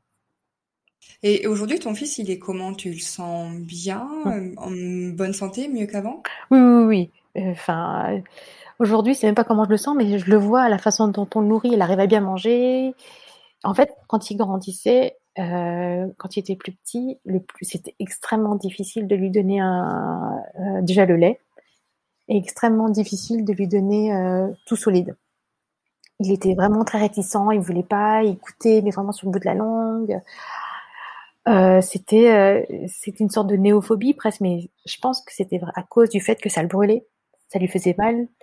Et euh, aujourd'hui, euh, alors déjà nous, euh, mon fils c'est pas l'exemple. Hein. Si je me compare à d'autres bébés qui mangent de manière voulue, fastoche, tout et n'importe quoi, j'ai une jalousie immense par rapport à ça, parce que le mien, euh, je lui donne encore les purées, mais il mange bien les purées, mais il faut le divertir, il faut, on continue à le divertir, mais il commence à réclamer de la, de la, nourriture. De temps en temps, tu le vois en train de faire ah ah, alors qu'avant jamais il va demander de la nourriture. Avant c'était, euh, il fermait la bouche, il fallait qu'on le prête limite par surprise pour qu'il mange. Et là, euh, il réclame euh, un truc qu'il adore manger maintenant. On, lui fait du pot-au-feu, des soupes à, base de viande, il adore. Parce qu'on a trouvé un bœuf qui est nourri exclusivement à l'herbe. Ça encore, c'est une bataille de maman de bébé polyallergique. Viande de de bœuf d'herbe. On a trouvé euh, peut-être, il faut qu'on arrive à s'en procurer un, yaourt de bœuf nourri à l'herbe. Ça, s'il en mange, je pourrais réduire encore euh, le lait que je lui donne. Mais euh, voilà. Mais il va beaucoup mieux. Il est, il est tout content. Là, je te dis, depuis une semaine, dix jours, il fait ses nuits. Ça s'améliore.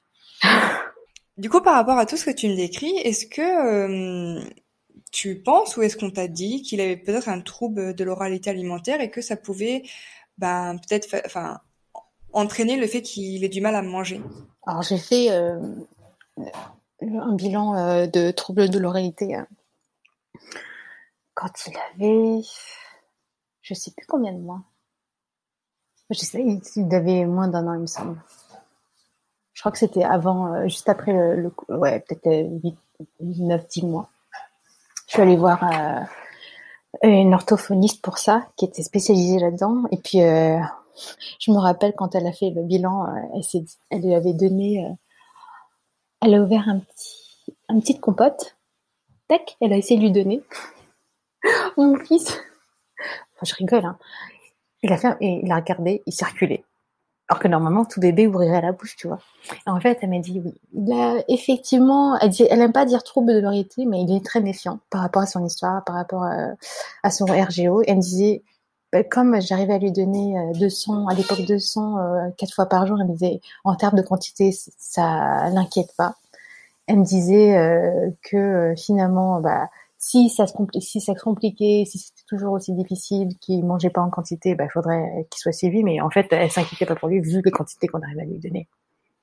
D'accord, ok. Et puis finalement, en fait, avec les évictions, tu t'es rendu compte qu'il mangeait un peu mieux, quoi. Ça, ça a mis beaucoup de temps, mais c'était vraiment causé par les allergies, en fait. Parce que moi, je me suis mise dans un groupe de mamans euh, de, avec des bébés à troubles de l'oralité. Il faut pas lire des histoires, hein, c'est euh, effarant. Enfin, je veux pas les, les, les juger non plus, mais c'est pour moi, c'était tellement, c'est tellement difficile. Je pense que ça doit être aussi lié à mon histoire personnelle, de, parce que ma mère a toujours euh, très euh, été à cheval sur le fait que je mange. Je pense que dans ma famille, comme on, euh, du génération d'avant, ils avaient six, sept enfants, c'était difficile de les nourrir. Donc, quelqu'un qui mange pas ou qui mange pas bien, qui grandit pas bien, c'est vraiment très stressant. Je pense que je le ressens aussi dans, dans, dans mes gènes. Hein. Et mon fils, quand il mange pas, c'est pour moi, c'est la fin du monde. Hein.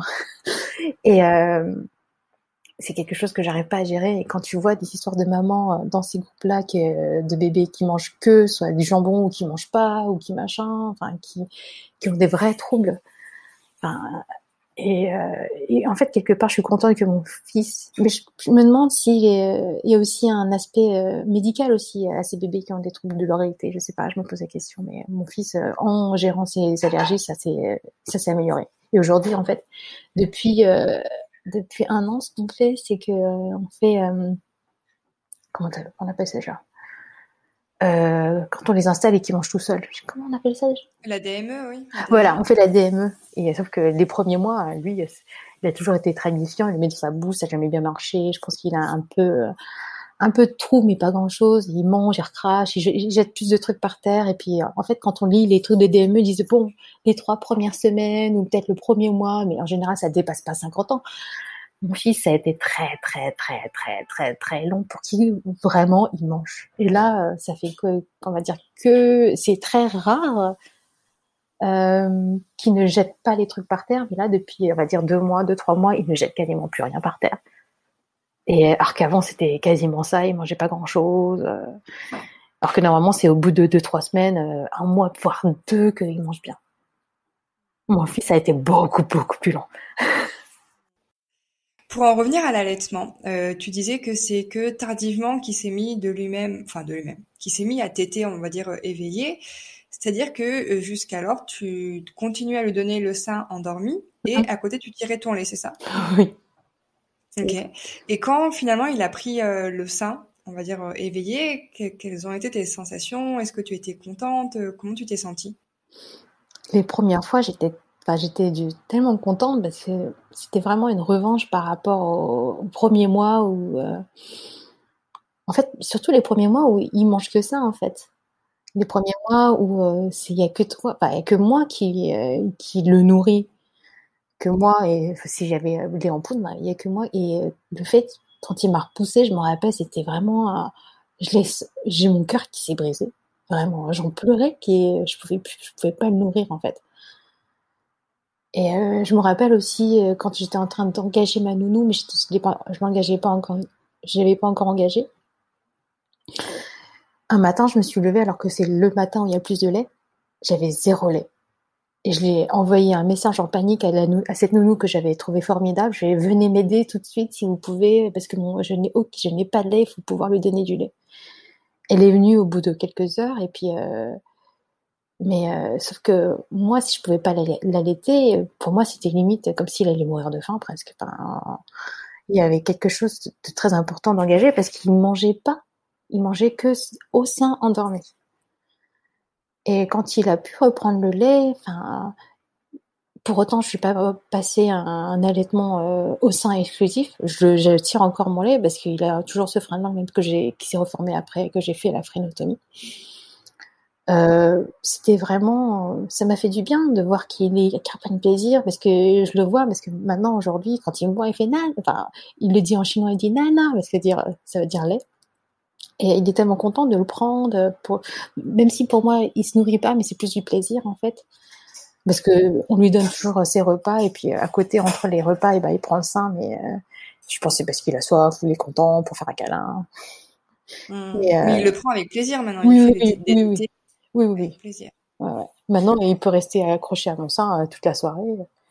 Et des fois, c'est un peu. euh, en fait, il y, a- il y a presque l'autre pendant en me disant c'est bon, ton papa, il, a, il peut jouer avec toi, alors que toi, avec moi, tu restes au sein et on fait plus rien. en fait. c'est presque ça. ouais. Et du coup, tu parlais de frénotomie. Donc, est-ce que quand tu as fait couper le frein, il y a eu une amélioration euh, derrière? Absolument. Bah, j'ai envie de dire non et euh, un, un petit peu dans le sens où il prenait un peu mieux le sang. Euh, il avait la bouche un peu plus ouverte et comme on a aussi coupé le frein de, le- de la lèvre supérieure, il avait une meilleure euh, accroche. Mais sinon, euh, non.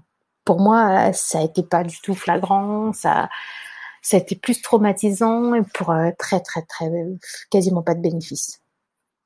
Euh, Pourtant, en fait, moi, j'ai fait partie d'un groupe de frénotomie. On m'a même demandé à l'époque d'être euh, modératrice dedans et j'en connais un rayon maintenant euh, sur la frénotomie. Et, euh, je te dis, j'ai pas eu le, le résultat le plus probant. Il y en a, il y a eu des moments, mais c'est, j'ai pas l'impression que c'est la, la majorité des cas où euh, qui ont une amélioration. Hmm. Comment s'est faite la coupe Du coup, quand tu allé voir le docteur, tu as pu rester avec lui? Est-ce que c'était au laser? Comment ça s'est passé? On, on a choisi pour moi l'un des meilleurs médecins sur pour la coupe. Et c'était vraiment euh, le médecin recommandé. On y allait. J'y suis allée avec mon mari et puis mon père. C'était, j'en garde un souvenir quand même, même s'il était très très gentil le médecin. Euh, j'en garde un souvenir très traumatisant parce que le médecin il va se placer. Il est tout doux, un médecin. Il est vraiment très professionnel. Il demande, euh, il met une sorte de petit matelas et sur le matelas il y a une sorte d'encoche pour mettre la tête du bébé. Et nous, en tant que parents, on doit faire quoi? On doit tenir le bébé. Quand lui, il ouvre la bouche, il doit couper au laser. Et au début, je, me suis dit, je vais le faire. Et quand j'ai vu le- la disposition et vu que j'étais vraiment en première loge, la tête euh, sur le bébé et que je voyais le truc, je me suis dit, non, non, non. J'ai dit, ah, j'ai demandé à mon mari qu'il le fasse. Lui, il l'a fait euh, sans problème. Et puis là, quand il le faisait, moi, je suis dans ma tête, oh, c'était, c'était horrible, c'était un grand déchirement. Et euh, moi, en fait, c'est c'est pas par hasard qu'il a un fan langue parce que moi j'en avais un gros aussi. Je me suis fait couper en même temps que lui parce que je me suis dit si lui il a mal, je préfère avoir mal avec lui en étant en vivant la même expérience que lui. Je l'ai fait et euh, c'est vraiment pas tout repos. Ça, ça, il y a quand même des douleurs sous la langue, ça tire. euh, la guérison, ça prend du temps. Il faut vraiment toujours faire des exercices et c'est compliqué. Hein, c'est pas vraiment facile pour nous et même pour le petit parce que nous, enfin, je fallait que je lui lève la langue toutes les trois heures, euh, jour et nuit. Et dès que je commençais à lui faire, il le savait, il commençait à hurler, il était pas content. Et c'est vraiment Il ça. c'est avait quel âge? Il avait sept mois. Et aujourd'hui, tu dis que son frein s'est reformé. Ouais. Est-ce que tu as vu du coup une différence sur l'allaitement? Est-ce que ça a de nouveau eu un, un impact ou pas? Enfin, pour moi, je dis que ça a quasiment pas changé. Il vit toujours pas bien mon sein. Parce que normalement, un bébé qui n'a plus de frein ou quasiment pas de frein, normalement, il vide bien le sein, il, euh, mange bien. Mon, ma lactation ne devrait pas baisser, et là, elle continue de baisser. Hein, dès que si je suis seulement allaitée par le, euh, il est seulement lui qui vide mon sein. Dans ton récit, dans ce que tu viens de me dire, on sent beaucoup de rancœur par rapport au corps euh, médical, euh, de choses qui n'ont pas été détectées. Est-ce que, euh, je pense notamment à ta pédiatre, c'est quelque chose dont elle est au courant maintenant de la polyallergie de ton fils? Est-ce que c'est quelque chose dont vous parlez? J'y suis plus retournée après. D'accord. Ah non, mais pour moi, c'était pas possible d'être soignée par un- une euh, pédiatre comme ça, en fait. Pour moi, c'était très difficile après pour retrouver une autre, un ou une autre pédiatre euh, pour soigner mon fils pendant, je crois, près d'un an, j'avais pas de pédiatre. Même euh, six mois, un an, je sais plus combien, mais longtemps.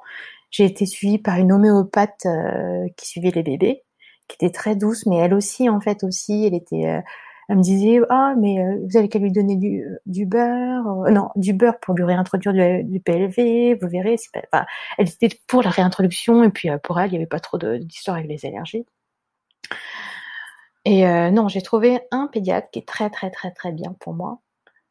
Et en fait, même si pour lui, il n'a pas forcément toutes les connaissances, il me disait Ah, vous avez trouvé une bonne allergologue, je ne, suis, je ne suis pas au courant. Et en fait, moi, j'aime bien cette humilité à ne pas savoir, me dire Je ne suis pas spécialiste, je n'ai pas de conseils à vous donner, vous faites très bien par vous-même, vous êtes bien suivi par cette allergologue, je ne suis pas au courant, et allez la voir.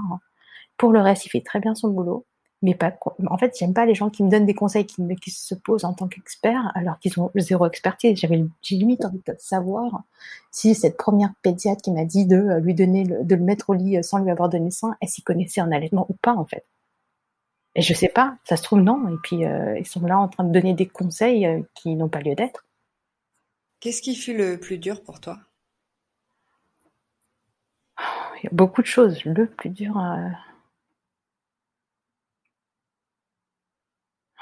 c'est de ne pas le voir manger en fait.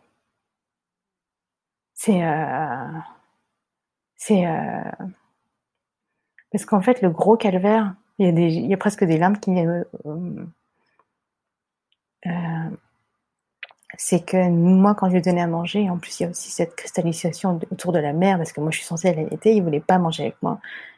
Je te disais qu'on donnait, même aujourd'hui on lui donne quatre fois quatre repas par jour.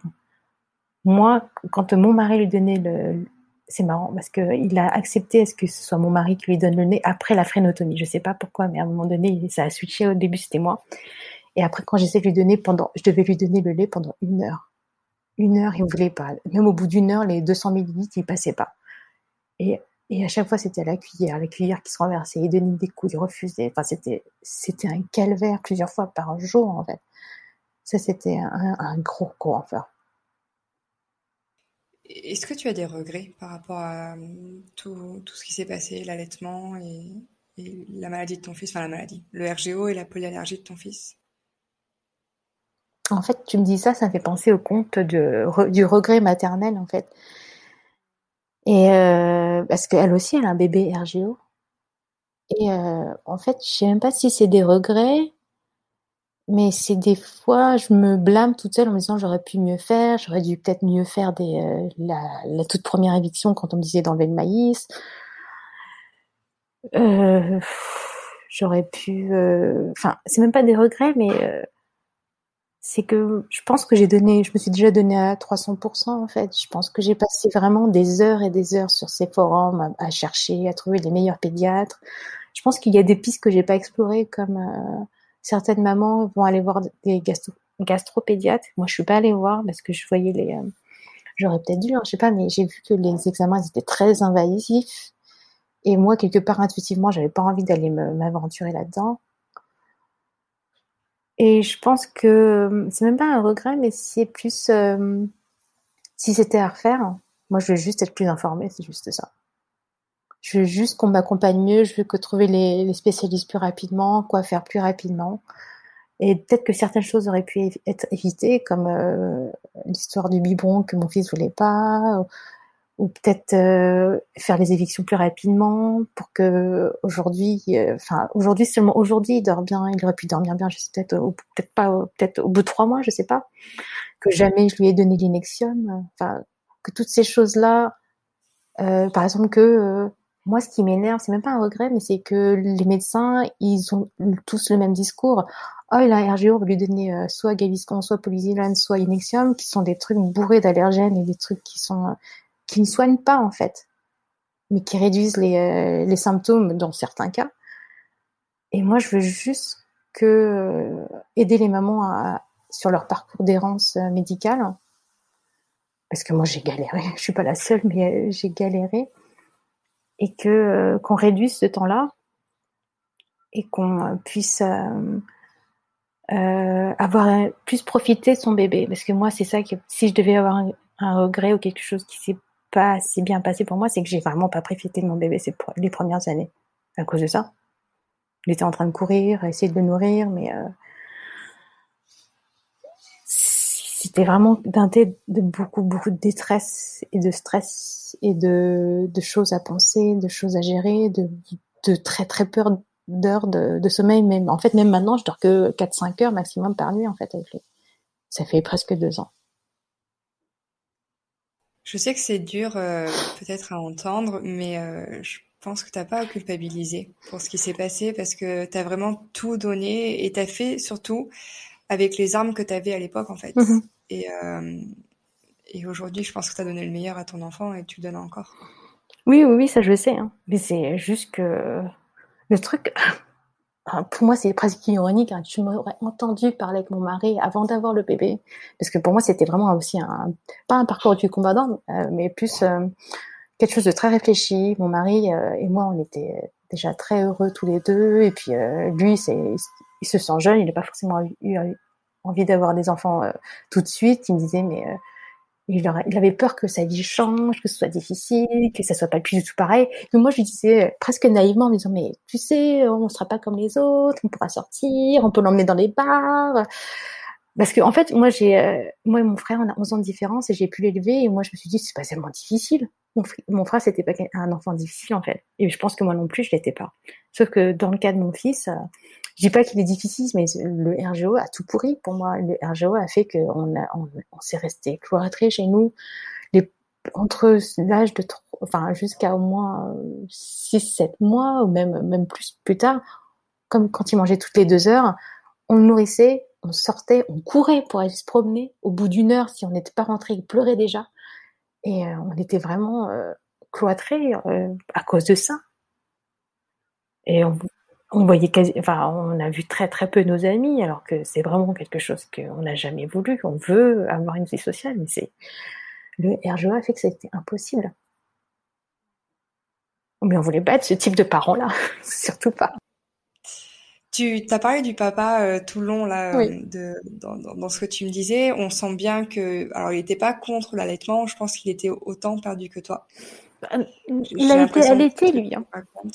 Lui, il a été allaité, il était, il m'a soutenu dans l'allaitement.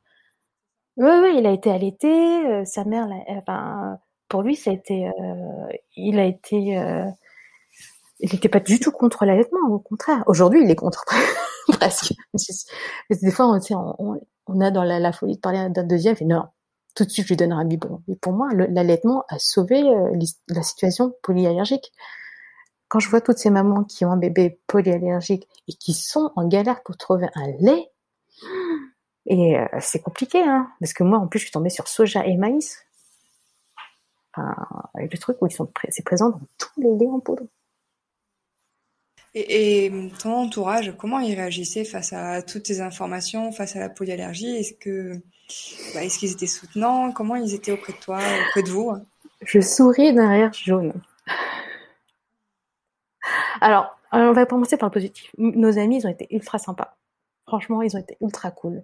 Parce qu'avec toutes mes évictions, avec euh, toutes les difficultés, parce que quand des fois on faisait des soirées, ben on disait on peut passer que euh, deux heures, on vient, on, part, on vient après tout le monde, on part après tout le monde, ils ultra cool tout le temps. Et quand ils venaient à la maison, on leur demandait de nous aider pour divertir le petit, pour manger, et c'était cool, et c'était géniaux. même si ça se passait pas euh, tout le temps ni souvent, euh, ça c'était super. Alors que c'est pas vraiment le cas de beaucoup de, personnes parce que des fois quand je vois dans les groupes de mamans euh, qui disent ah mais moi quand je fais euh, quand je viens et que je peux pas manger le truc et puis les gens ils disent que c'est mal poli que je mange pas ce qu'ils ont préparé pour moi. Moi je fais mais faut que tu changes d'amis, hein, c'est pas normal. Déjà ça, ça arrive. Hein, moi je trouve ça aberrant. Alors que nos potes ils ont été ultra cool, je pouvais ramener ma bouffe euh, qu'eux ils le cuisinaient pour moi, ils étaient cool. Alors le côté pas cool c'est ma mère mon père, il a été. Ma mère, en fait, dans la culture chinoise, les allergies, ça n'existe pas. Ou ça existe seulement quand on est en mauvaise santé. Et puis elle, elle m'a tout de suite dit, il n'a pas d'allergie, c'est à cause de toi qu'il est, euh, tu dis qu'il est malade, mais c'est à cause de toi, tu sais pas élever un enfant, tu es une mauvaise mère. Elle m'a dit ça tout de suite d'emblée d'affilée. C'est extrêmement, euh, c'était horrible. Quand elle me l'a dit, j'étais énervée au plus haut point. Et puis je me rappelle de cette fois-là, c'était en mars dernier, euh, juste euh, quelques semaines avant le, confinement. C'était, euh, en fait, j'avais une nounou qui était seulement disponible en, le lundi, mardi, jeudi, vendredi, et toute tout le mercredi, j'étais toute seule. Et en fait, c'était arrivé à un point où quand j'étais toute seule, c'était des fois j'avais des crises de panique avec mon fils, tellement je pouvais pas le nourrir. Mon, mon mari devait revenir de son travail pour le nourrir parce qu'il voulait pas que moi je le nourrisse, que je lui donne le lait. Donc c'était, je devais appeler mon mari pour qu'il fasse l'aller-retour. Et en fait, ce jour-là, j'avais demandé à ma mère pour qu'elle vienne m'aider. Et puis moi, j'avais pas mangé. Et puis elle me fait, ah, t'as besoin que je te ramène à manger. Je fais bah oui, pourquoi pas. Mais je, par contre, je lui avais dit, euh, dans ce que tu me ramènes à manger, moi je suis chinoise, hein, faut pas qu'il y ait de soja. Il me fait oui, oui, oui. Elle revient. Genre je lui ai donné à manger, c'était compliqué déjà ce jour-là parce que je lui avais, en fait, le truc, ah oui, un des toutes du RGO, c'est que quand ils mangent les choses, les petits, c'est possible qu'ils régurgitent tout, mais en jet. Tu as passé une heure, moi j'ai passé une heure à lui donner les 200 minutes, yes, yes, alors avez une heure, hein, vraiment, on joue sur les nerfs. Il vient de tout terminer, il a tout revomi d'un coup, mais en une seconde. Voilà. Ah, comment j'ai crié ce jour-là. Enfin, c'était difficile. Puis le truc, c'est que après, elle m'avait ramené plein de plats. Et puis moi qui, sais cuisiner, je regarde les plats, qui c'était des plats qu'elle avait pris à emporter. Je regarde les plats chez mes mamans, ces plats-là, il y a du soja dedans. Elle euh, elle me fait pas, je sais pas. J'ai comment ça, tu sais pas? Tu les as achetés dans un magasin? Elle fait, oui, oui. Tu leur as demandé de faire sans soja? Elle fait, bah non, j'ai pas demandé. Et tu me dis, c'est sans soja? Elle fait, bah j'ai pas demandé, hein, c'est pas grave, un peu de soja, non? Elle m'a tué ce jour-là. Et ça m'a tellement énervée. Et direct, elle m'a ressorti le même rengaine c'est pas grave, c'est toi qui le rends malade de penser qu'il est malade, genre euh, pourquoi tu t'énerves comme ça alors que genre ça va quoi? Et puis des fois elle me disait regarde moi je lui donner à manger ça marche. Puis quand ça marchait pas ah il veut pas manger bah il mangera plus tard c'est pas grave il va pas mourir de faim. Et le truc euh, et ce jour-là elle m'a tellement ressorti les mêmes rengaines je lui ai ouvert la porte je lui ai fait maman tu sors. Tu sors et en fait je lui ai dit tu reviens plus le voir je t'enverrai plus de photos parce que et puis pendant plusieurs mois quasiment euh, dix mois je lui ai pas parlé. Parce que elle, elle, m'a tellement blâmé que c'était ma faute, qu'il n'avait pas d'allergie, que c'était n'importe quoi, que pour elle c'était une aberration ce que, ce que je disais, ce que je vivais. Euh. Et puis elle me disait, est-ce que c'est, c'est pas comme ça qu'on nourrit un enfant, il faut que tu lui donnes des solides, il aime pas ton lait, c'est bon, pourquoi tu forces l'allaitement? Elle me disait ça en fait. Alors que moi, je galérais. enfin, pour moi, je faisais du mieux que je pouvais. Euh, il voulait pas des solides, j'y arrivais pas. Elle me disait tout le temps, fais, ah, mais si tu mettais un peu de soja par là, si tu cuisinais bien, il mangerait ce que tu ferais. Et donc, c'était ma faute. C'était moi la mauvaise mère. Donc, ouais, soutenant, euh, pas vraiment. Et aujourd'hui, ta relation avec ta mère, elle, comprend? Est-ce qu'elle voit Non. Bah, pendant, pendant longtemps, j'attendais à ce qu'elle s'excuse Jamais, c'est pas possible dans une culture chinoise que les parents s'excusent auprès de leurs enfants. Bref, à la nouvelle année, je pense qu'avec le, temps passant, petit à petit, j'ai renoué les liens. Et euh, parce qu'avant, vraiment, je parlais pas du tout. Et je parlais que à mon père. Mon père, il a été euh, soutenant dans le sens où il m'a emmené toujours chez... Euh, parce que l'allergologue, elle est très très loin. Elle a une heure de Paris. Donc c'est lui qui me conduisait. Et, je pense que le, plus grand progrès que ma mère elle a fait, c'est de me demander où en sont ses allergies. C'est juste ça. Comme quoi, elle a validé comme quoi il avait des allergies. Et elle me posait la question comment il est aujourd'hui. Est-ce qu'il grandit bien? Est-ce qu'il mange bien? Sans me dire que t'es une mauvaise mère. Et je pense que ça, c'est le plus grand euh, progrès, qu'elle ait pu faire.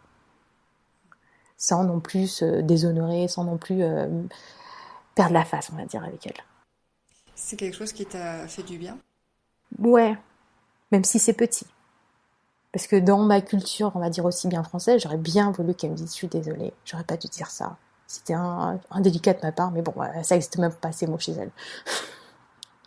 J'en rigole aujourd'hui, mais euh, ouais.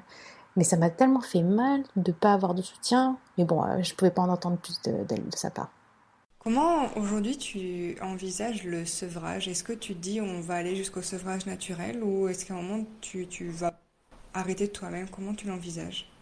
Alors là, en fait, moi, à, l'heure actuelle, je tire encore 650 en 700 ml de lait par jour, que je lui donne par jour. Je lui donne 200 le matin, 200 le soir, et à chaque repas, je lui donne 140 à 160 euh, entre le midi et euh, le goûter. Et euh, attends, excuse-moi, je te coupe. Du coup, tu lui donnes, toi, le lait que tu tires parce que tu penses qu'au sein, il ne prend toujours pas assez ou c'est parce que c'est devenu une habitude? D'accord. Parce que le sein, enfin, déjà, j'ai pas de sang au sein le matin. Et je tire, euh, je tire encore 7 euh, fois par jour, même plus. Je dois tirer toutes les 2-3 heures parce que j'ai une petite contenance. j'ai vraiment. Je suis en galère. Hein. et parce que du coup, lui, tu penses qu'il stimule pas assez ta lactation Non. Du coup, tu as ce besoin de tirer et du coup de donner ensuite euh, d'une autre façon, c'est ça? Je suis obligée de donner encore à la cuillère, je dis. Il a 21 mois. Et... Pas... Ouais. Pas de biberon, pas rien. Et non, mais en dehors du biberon, je veux dire, euh, prendre lui au sein, c'est pas quelque chose qui, qui se Bah, fait. il le fait, mais genre, je- déjà, je suis, euh, il le prend pas. Je saurais pas à quelle, quelle quantité il prend. Je, enfin, T'as ce euh, besoin d'être. j'ai besoin, ouais, comme tu dis, d'être rassurée. En fait, j'ai, toujours une menace pour moi qui est réelle et présente, comme quoi il y a une allergie non détectée ou euh, qui vienne et qui l'empêche de manger et boum, il revient que au sein et qui prenne plus du tout de solide. Il est capable de faire ça. Et donc euh, moi, dans cette mena- de menace-là, je suis obligée de tirer d'avoir un certain niveau de lactation pour que lui, si euh, il mange plus rien, parce que la seule chose qu'il arrive à manger encore une certaine facilité, euh, c'est le lait.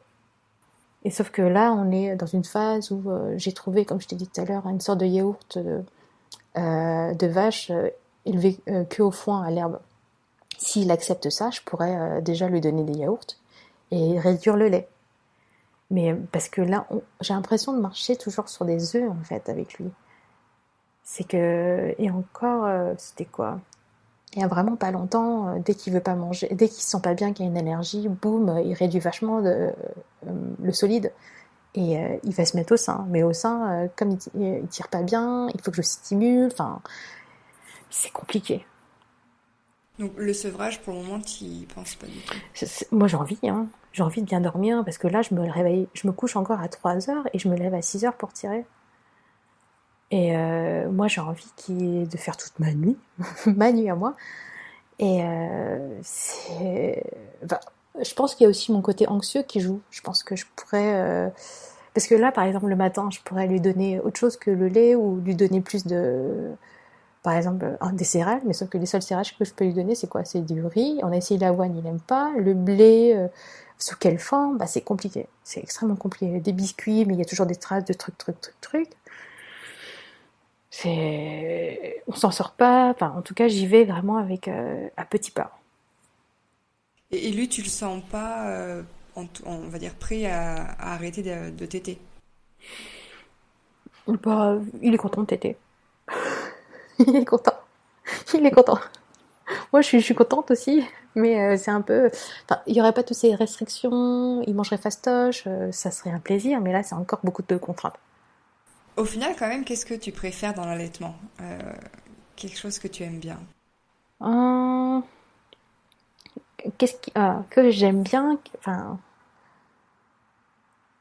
la nuit, c'est très pratique. C'est même pendant, tu sais, qu'il se levait toutes les heures et euh, tout de suite je le mettais au sein, bah c'était bien. Et en plus, euh, comme il y avait les endorphines, moi ça m'endormait tout de suite. Donc euh, même si je dormais que 4 heures par petit bout, bah j'arrivais, j'étais quand même plus ou moins, on va dire, reposée dans la mesure du possible. Et je pense que et comme j'avais peur d'être, d'avoir du surpoids, l'allaitement, c'est bien, ça, ça affine pas mal. Ou jusqu'à un moment, ça, ça affine trop, mais bon. Mais ça qui est bien. Et aussi la connexion, ou le bébé qui est content d'être avec toi. Mais, euh, mais bon, dans mes conditions là, c'était, dans mes conditions à moi, c'est vraiment sport. Est-ce que tu aurais quand même une, une ou des petites anecdotes rigolotes euh, avec ton fils liées à l'allaitement? Bah, Par exemple, là, maintenant, quand il y a des amis qui viennent, quand je suis au téléphone avec les parents en visio, direct, quand il est pas content, il me soulève mon t-shirt et il fait na, il crie nana. Je suis avec les amis, il fait oh, oh, attends, attends, arrête de me déshabiller. Je pense que tous les bébés doivent faire ça avec leur maman. Ils déshabillent, il fait nana. C'est, pour lui, c'est euh, genre, je suis pas content parce qu'il veut jouer avec le téléphone, je lui donne pas le téléphone, il fait oh, donne-moi le téléphone. Et puis, oh. Alors j'ai une dernière question. Oui. Euh, qu'est-ce que tu voudrais dire à la femme que tu étais avant d'allaiter, avant d'être maman?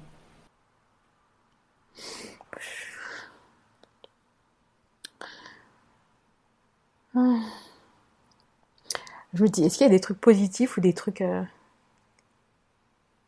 Parce que là, c'est compliqué. hein. Parce que j'ai envie, limite de lui tout lui écrire en disant va voir ce médecin, va dans ce groupe de mamans. j'ai envie de lui dire euh, ne te berre pas, ça va pas être facile. Ou euh, genre, euh, pas aussi facile que tu le penses. j'ai envie de lui dire euh, accroche-toi, accroche-toi. Et j'ai envie de dire euh, crois en ton couple. Parce que franchement. euh, euh, je pense que si on n'avait pas été aussi amoureux, proches l'un de l'autre. Avec mon mari, je pense que ça aurait clashé et on serait plus ensemble depuis longtemps.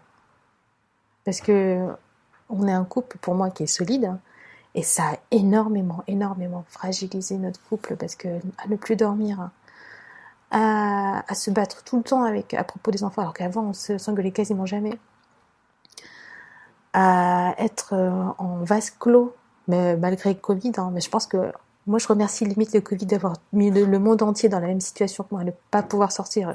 C'est cool parce que moi, je le vivais euh, malgré ça. Euh, enfin, et j'ai envie de dire aussi à la femme que j'étais que malgré les, les situations difficiles, je pense que j'avais tout, tout apporté en fait. J'avais un, un mari qui me soutient, j'avais la situation financière qui me le permet, que même si je m'inquiète beaucoup, bah, j'ai raison, il faut que je fasse confiance à mon instinct et mon intuition aussi. Que euh, je pense que c'est aussi le temps. Il faut, être très très très très très très très patient. Et, euh, et ne pas hésiter à se faire euh, soutenir. Parce qu'à un moment donné aussi, du côté psychologique, c'est extrêmement difficile. Parce que, comme je te disais, à un moment donné, je pétais vraiment des câbles je commençais à crier tellement je pouvais plus supporter qu'il mange pas en fait. Ça, touchait quelque chose de viscéral en moi. Et ne euh, faut pas hésiter à se faire soutenir, en parler. Et euh, parce que aujourd'hui, pourquoi j'en parle dans un podcast, c'est parce que euh, ça a été tellement difficile sur tous les plans, physique, émotionnel, psychologique, relationnel. Ça nous atteint, ça nous dénude à un, tel point. Euh, vraiment pas hésiter à se faire soutenir, à se renseigner, à se faire confiance, à ne pas rester euh, seul face à des euh, corps médicaux qui sont tout puissants et que accepter leur euh, leur verdict qui, nous rendent impuissants en disant bah ça passera quand il aura 4 mois et t'attends parce que là tu peux pas attendre face à un bébé qui pleure qui ne mange pas t'es obligé de te bouger et c'est ça c'est que mais, mais je pense que j'ai de la chance d'être une personne solide, mais ça nous, ça nous brise en fait, vraiment. On, sent en effet euh, tout l'impact euh, psychologique que ça a dû avoir. Je pense à l'organisation, le fait de tout noter, de, de rien oublier, de la pression, le stress. Tout ça. Tout ça. Vraiment tout. Et en fait, le pire, c'est qu'il y a un décalage parce qu'on vraiment, je disais, on vit en vase clos. Nos amis nous disaient Ah, mais vous le gérez bien, vous. Alors que moi, j'ai vraiment besoin de, des fois remettre des points sur les i sur nos situations, juste parce que c'est même pas qu'on n'en parle pas, c'est qu'on ne peut pas en parler, c'est qu'on est trop occupé à faire ce qu'on fait. Il Faut pas croire que c'est facile du tout. Et vraiment, on a une situation très très très spéciale. Et faut, en fait, moi, ce que j'ai envie de dire aux gens aussi, à ceux qui s'y connaissent pas, et ceux qui nous jugent, parce qu'il y a beaucoup de personnes qui vont nous juger, ou des personnes même bienveillantes qui disent mais tu peux faire ci, tu peux faire ça. J'ai envie de leur dire mais on fait vraiment du mieux qu'on peut. Genre, euh, tu me dis, ah mais peut-être qu'il faut que tu laisses pleurer un peu, peut-être que tu pourrais faire ci, tu pourrais faire ça. Je sais, mais euh, j'ai juste pas les moyens, ou j'ai juste trop peur qu'il y ait une autre allergie. Ou, euh, parce que c'est vraiment, on avance sur des terrains minés, en fait. Nous, maman, avec des, des bébés polyallergiques, j'ai, j'ai, rencontré une maman qui a un bébé aussi polyallergique, elle est dans une galère similaire que la mienne. Je suis vraiment contente de la rencontrer parce que elle aussi, hein, elle a vraiment plus de vie, elle passe son temps à tirer, euh, elle est inquiète par rapport à la courbe du poids de son bébé, euh, tout le temps en fait. Euh, un exemple pour moi, c'est que mon petit, il est né à 70 percentiles, il est passé en dessous de la barre des 50 à 2-3 mois, seulement maintenant, parce que ses allergies sont maîtrisées, ça a fait il est passé au-dessus des 50, alors qu'avant il a effleuré les 30. Et puis, euh, genre, quand tu faisais le ratio poids-taille, il était au, 0,5 percentile. Parce qu'il est très grand en même temps. Et euh, c'est extrêmement inquiétant. C'est que on est toujours inquiet pour notre enfant, mais beaucoup, j'ai l'impression beaucoup plus que ceux qui ont des enfants qui ont peu, j'ai pas envie de dire, il n'y a pas d'enfants qui n'ont pas de soucis, hein. Mais euh, nous, c'est vraiment partout, dans les, les choses les plus simples de la vie, manger. parce que moi, ce que je mange, c'est l'impact. Et aujourd'hui, comment tu te sens? Toujours stressée. Toujours stressée. Mais mieux quand même, parce que j'ai quand même plus de force, j'ai quand même plus d'espoir, un peu plus euh, rassurée, parce qu'il dort mieux, Parce que j'ai quand même la tête qui commence à sortir de l'eau. Et seulement maintenant, elle commence à sortir de l'eau.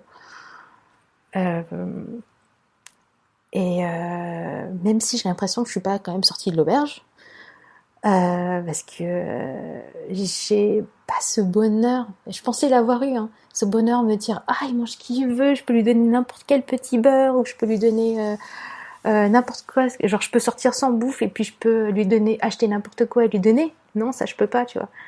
Parce qu'il y a des de nos amis qui partent en vacances, me disent ouais on part en Auvergne, vous nous rejoignez je fais non, c'est juste pas possible. Parce que lui, il faut qu'il ait sa petite viande euh, nourrie à l'herbe, il faut qu'il euh, ait sa petite chaise, il faut qu'il, enfin, faut vraiment toute une organisation. Et euh, même si je veux bien, je peux pas. Et c'est pas un manque de volonté. Et euh, j'ai pas cette liberté, cette légèreté d'esprit que je pourrais avoir si j'avais un bébé qui mangerait euh, tout ce qu'on lui file. Pour terminer, j'ai un, un, petit jeu que je fais euh, à la fin quand mmh. j'interviewe des parents. Euh, donc c'est lié à l'allaitement uniquement. Euh, c'est le pile ou face sur okay. l'allaitement. Donc euh, je vais t'opposer deux petites euh, thématiques et tu nous diras à chaque fois euh, tes préférences et, et puis bah, pourquoi si tu as envie d'en parler. Mm -hmm. Alors est-ce que tu étais plutôt open boobs ou à contrôler les tétés? Ah, Contrôler les tétés. Même si j'étais forcément open boobs, mais au début, je me rappelle, j'avais un petit carnet où je mettais euh, l'heure à laquelle il avait tété, puis genre euh, parce qu'il comme on ne sait pas quelle quantité il prend, moi j'ai besoin de savoir s'il mange bien. C'est juste ça. Et même aujourd'hui, je, c'est, euh, je veux savoir combien il mange, combien, comment il mange. Et finalement, c'est grâce à ça qu'il, qu'il est plus ou moins pas trop parti en, en vrille sur sa coupe. Et ça, c'est lié à ces polyallergies, tu penses, ou, c'est quand même quelque chose qui te rassure, toi, de, contrôler, de savoir? Les deux. c'est les deux. C'est que franchement, si euh, il mange. Enfin, par exemple, hier, j'ai vu sur Instagram un bébé de 9 mois de 13 kilos. Je pense que si j'avais un bébé comme ça, euh, open boobs, euh, n'importe comment, tu vois.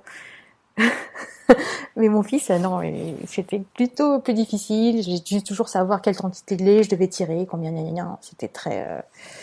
Je devais m'y tenir si je me laissais aller. Je pense que j'aurais, j'aurais plus de lait aujourd'hui. Et puis, euh, je savais pas comment je ferais, mais j'aurais trouvé une solution forcément. Mais au niveau des positions, euh, qu'est-ce qui était le plus facile pour toi, la madone ou le ballon de rugby?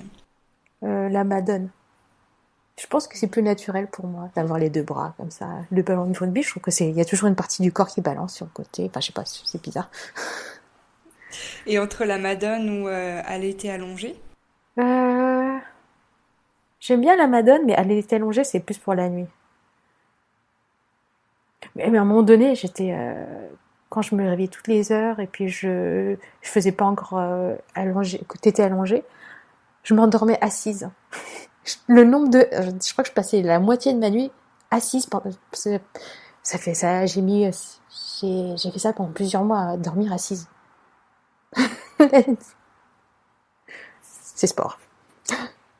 Et tu préférais, euh, ou tu préfères allaiter dans le bain ou en portage? J'ai pu faire ni l'un ni l'autre.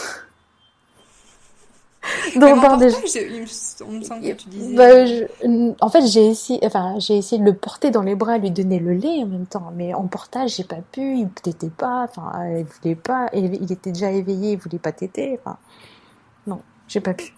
Ni l'un ni l'autre. J'ai pas de bain assez grand pour mettre dedans. le truc, c'est que tous les trucs plaisir de téter plaisir, je pense que je les ai pas eu en fait avec mon fils. Surtout cette partie-là où les, parce que là maintenant il est trop, enfin il est grand et quand il tète, il bouge dans tous les sens, donc je... ouais. c'est un peu genre. les tétés euh, acrobatiques. Voilà, donc je, je, le tiens bien pour pas qu'il prenne le truc et qu'il tire d'un coup. Donc euh, moi je le tiens, je suis là, je, hum, tu restes là. et du coup, t'étais plutôt du genre à, à l'été euh, en public tranquillement ou à te cacher avec un linge? Ah non non, pas publiquement plutôt euh, ouais ouais tranquille. Mais, mais, en plus mon fils il enfin pour l'histoire dès qu'il a pu plus voulu prendre le sein éveillé euh, quand euh, on le sortait c'était pas possible de le sortir trop longtemps. Donc on devait des fois l'endormir même dehors trouver un endroit calme que ça le réveille pas essayer de le, le faire téter quand il dormait dehors. Donc ça c'était encore plus sport Eh bien, en tout cas, merci beaucoup, Anna, pour euh, ton témoignage euh, très fort. Merci. Très parlant. Bah, merci d'avoir euh, écouté tout ce que j'avais à dire et puis d'avoir pour moi donné de la légitimité en fait à mon vécu parce que quand on lit tous les témoignages ou quand on écoute tous les témoignages de mamans qui soit ont eu des plaisirs ou soit ont eu des difficultés, moi je me retrouve pas forcément dedans parce que j'ai eu un bébé qui a un parcours vraiment hors des sentiers battus quoi. Et euh, ça fait du bien d'entendre comme quoi c'est, j'ai envie de dire que c'est un parcours, j'ai pas envie de dire normal, mais qui existe. Et, c'est pour ça aussi que je trouvais important de te donner la parole parce que ça peut parler à, à d'autres mamans euh, qui, bah, comme toi, peuvent se, rassurer en fait en se disant mais non en fait c'est aussi normal ce qui m'arrive et euh, il faut que je trouve les solutions quoi. Mm, mm. c'est une possibilité. voilà. Bah, merci, ça a été un plaisir d'être euh, avec toi aujourd'hui. Bah, plaisir partagé et puis je te souhaite bah, le meilleur pour ce qui est à venir ah. Euh, et, que ça se passe bien et mieux et que toi-même tu te sentes bien et euh, apaisé. Oui, oui, merci. Merci, c'est important, mais je pense que ça ne peut que s'améliorer, normalement. c'est ce qu'il faut se dire. Oui, voilà. Merci à et eh toi. Ben, merci, à bientôt. À bientôt.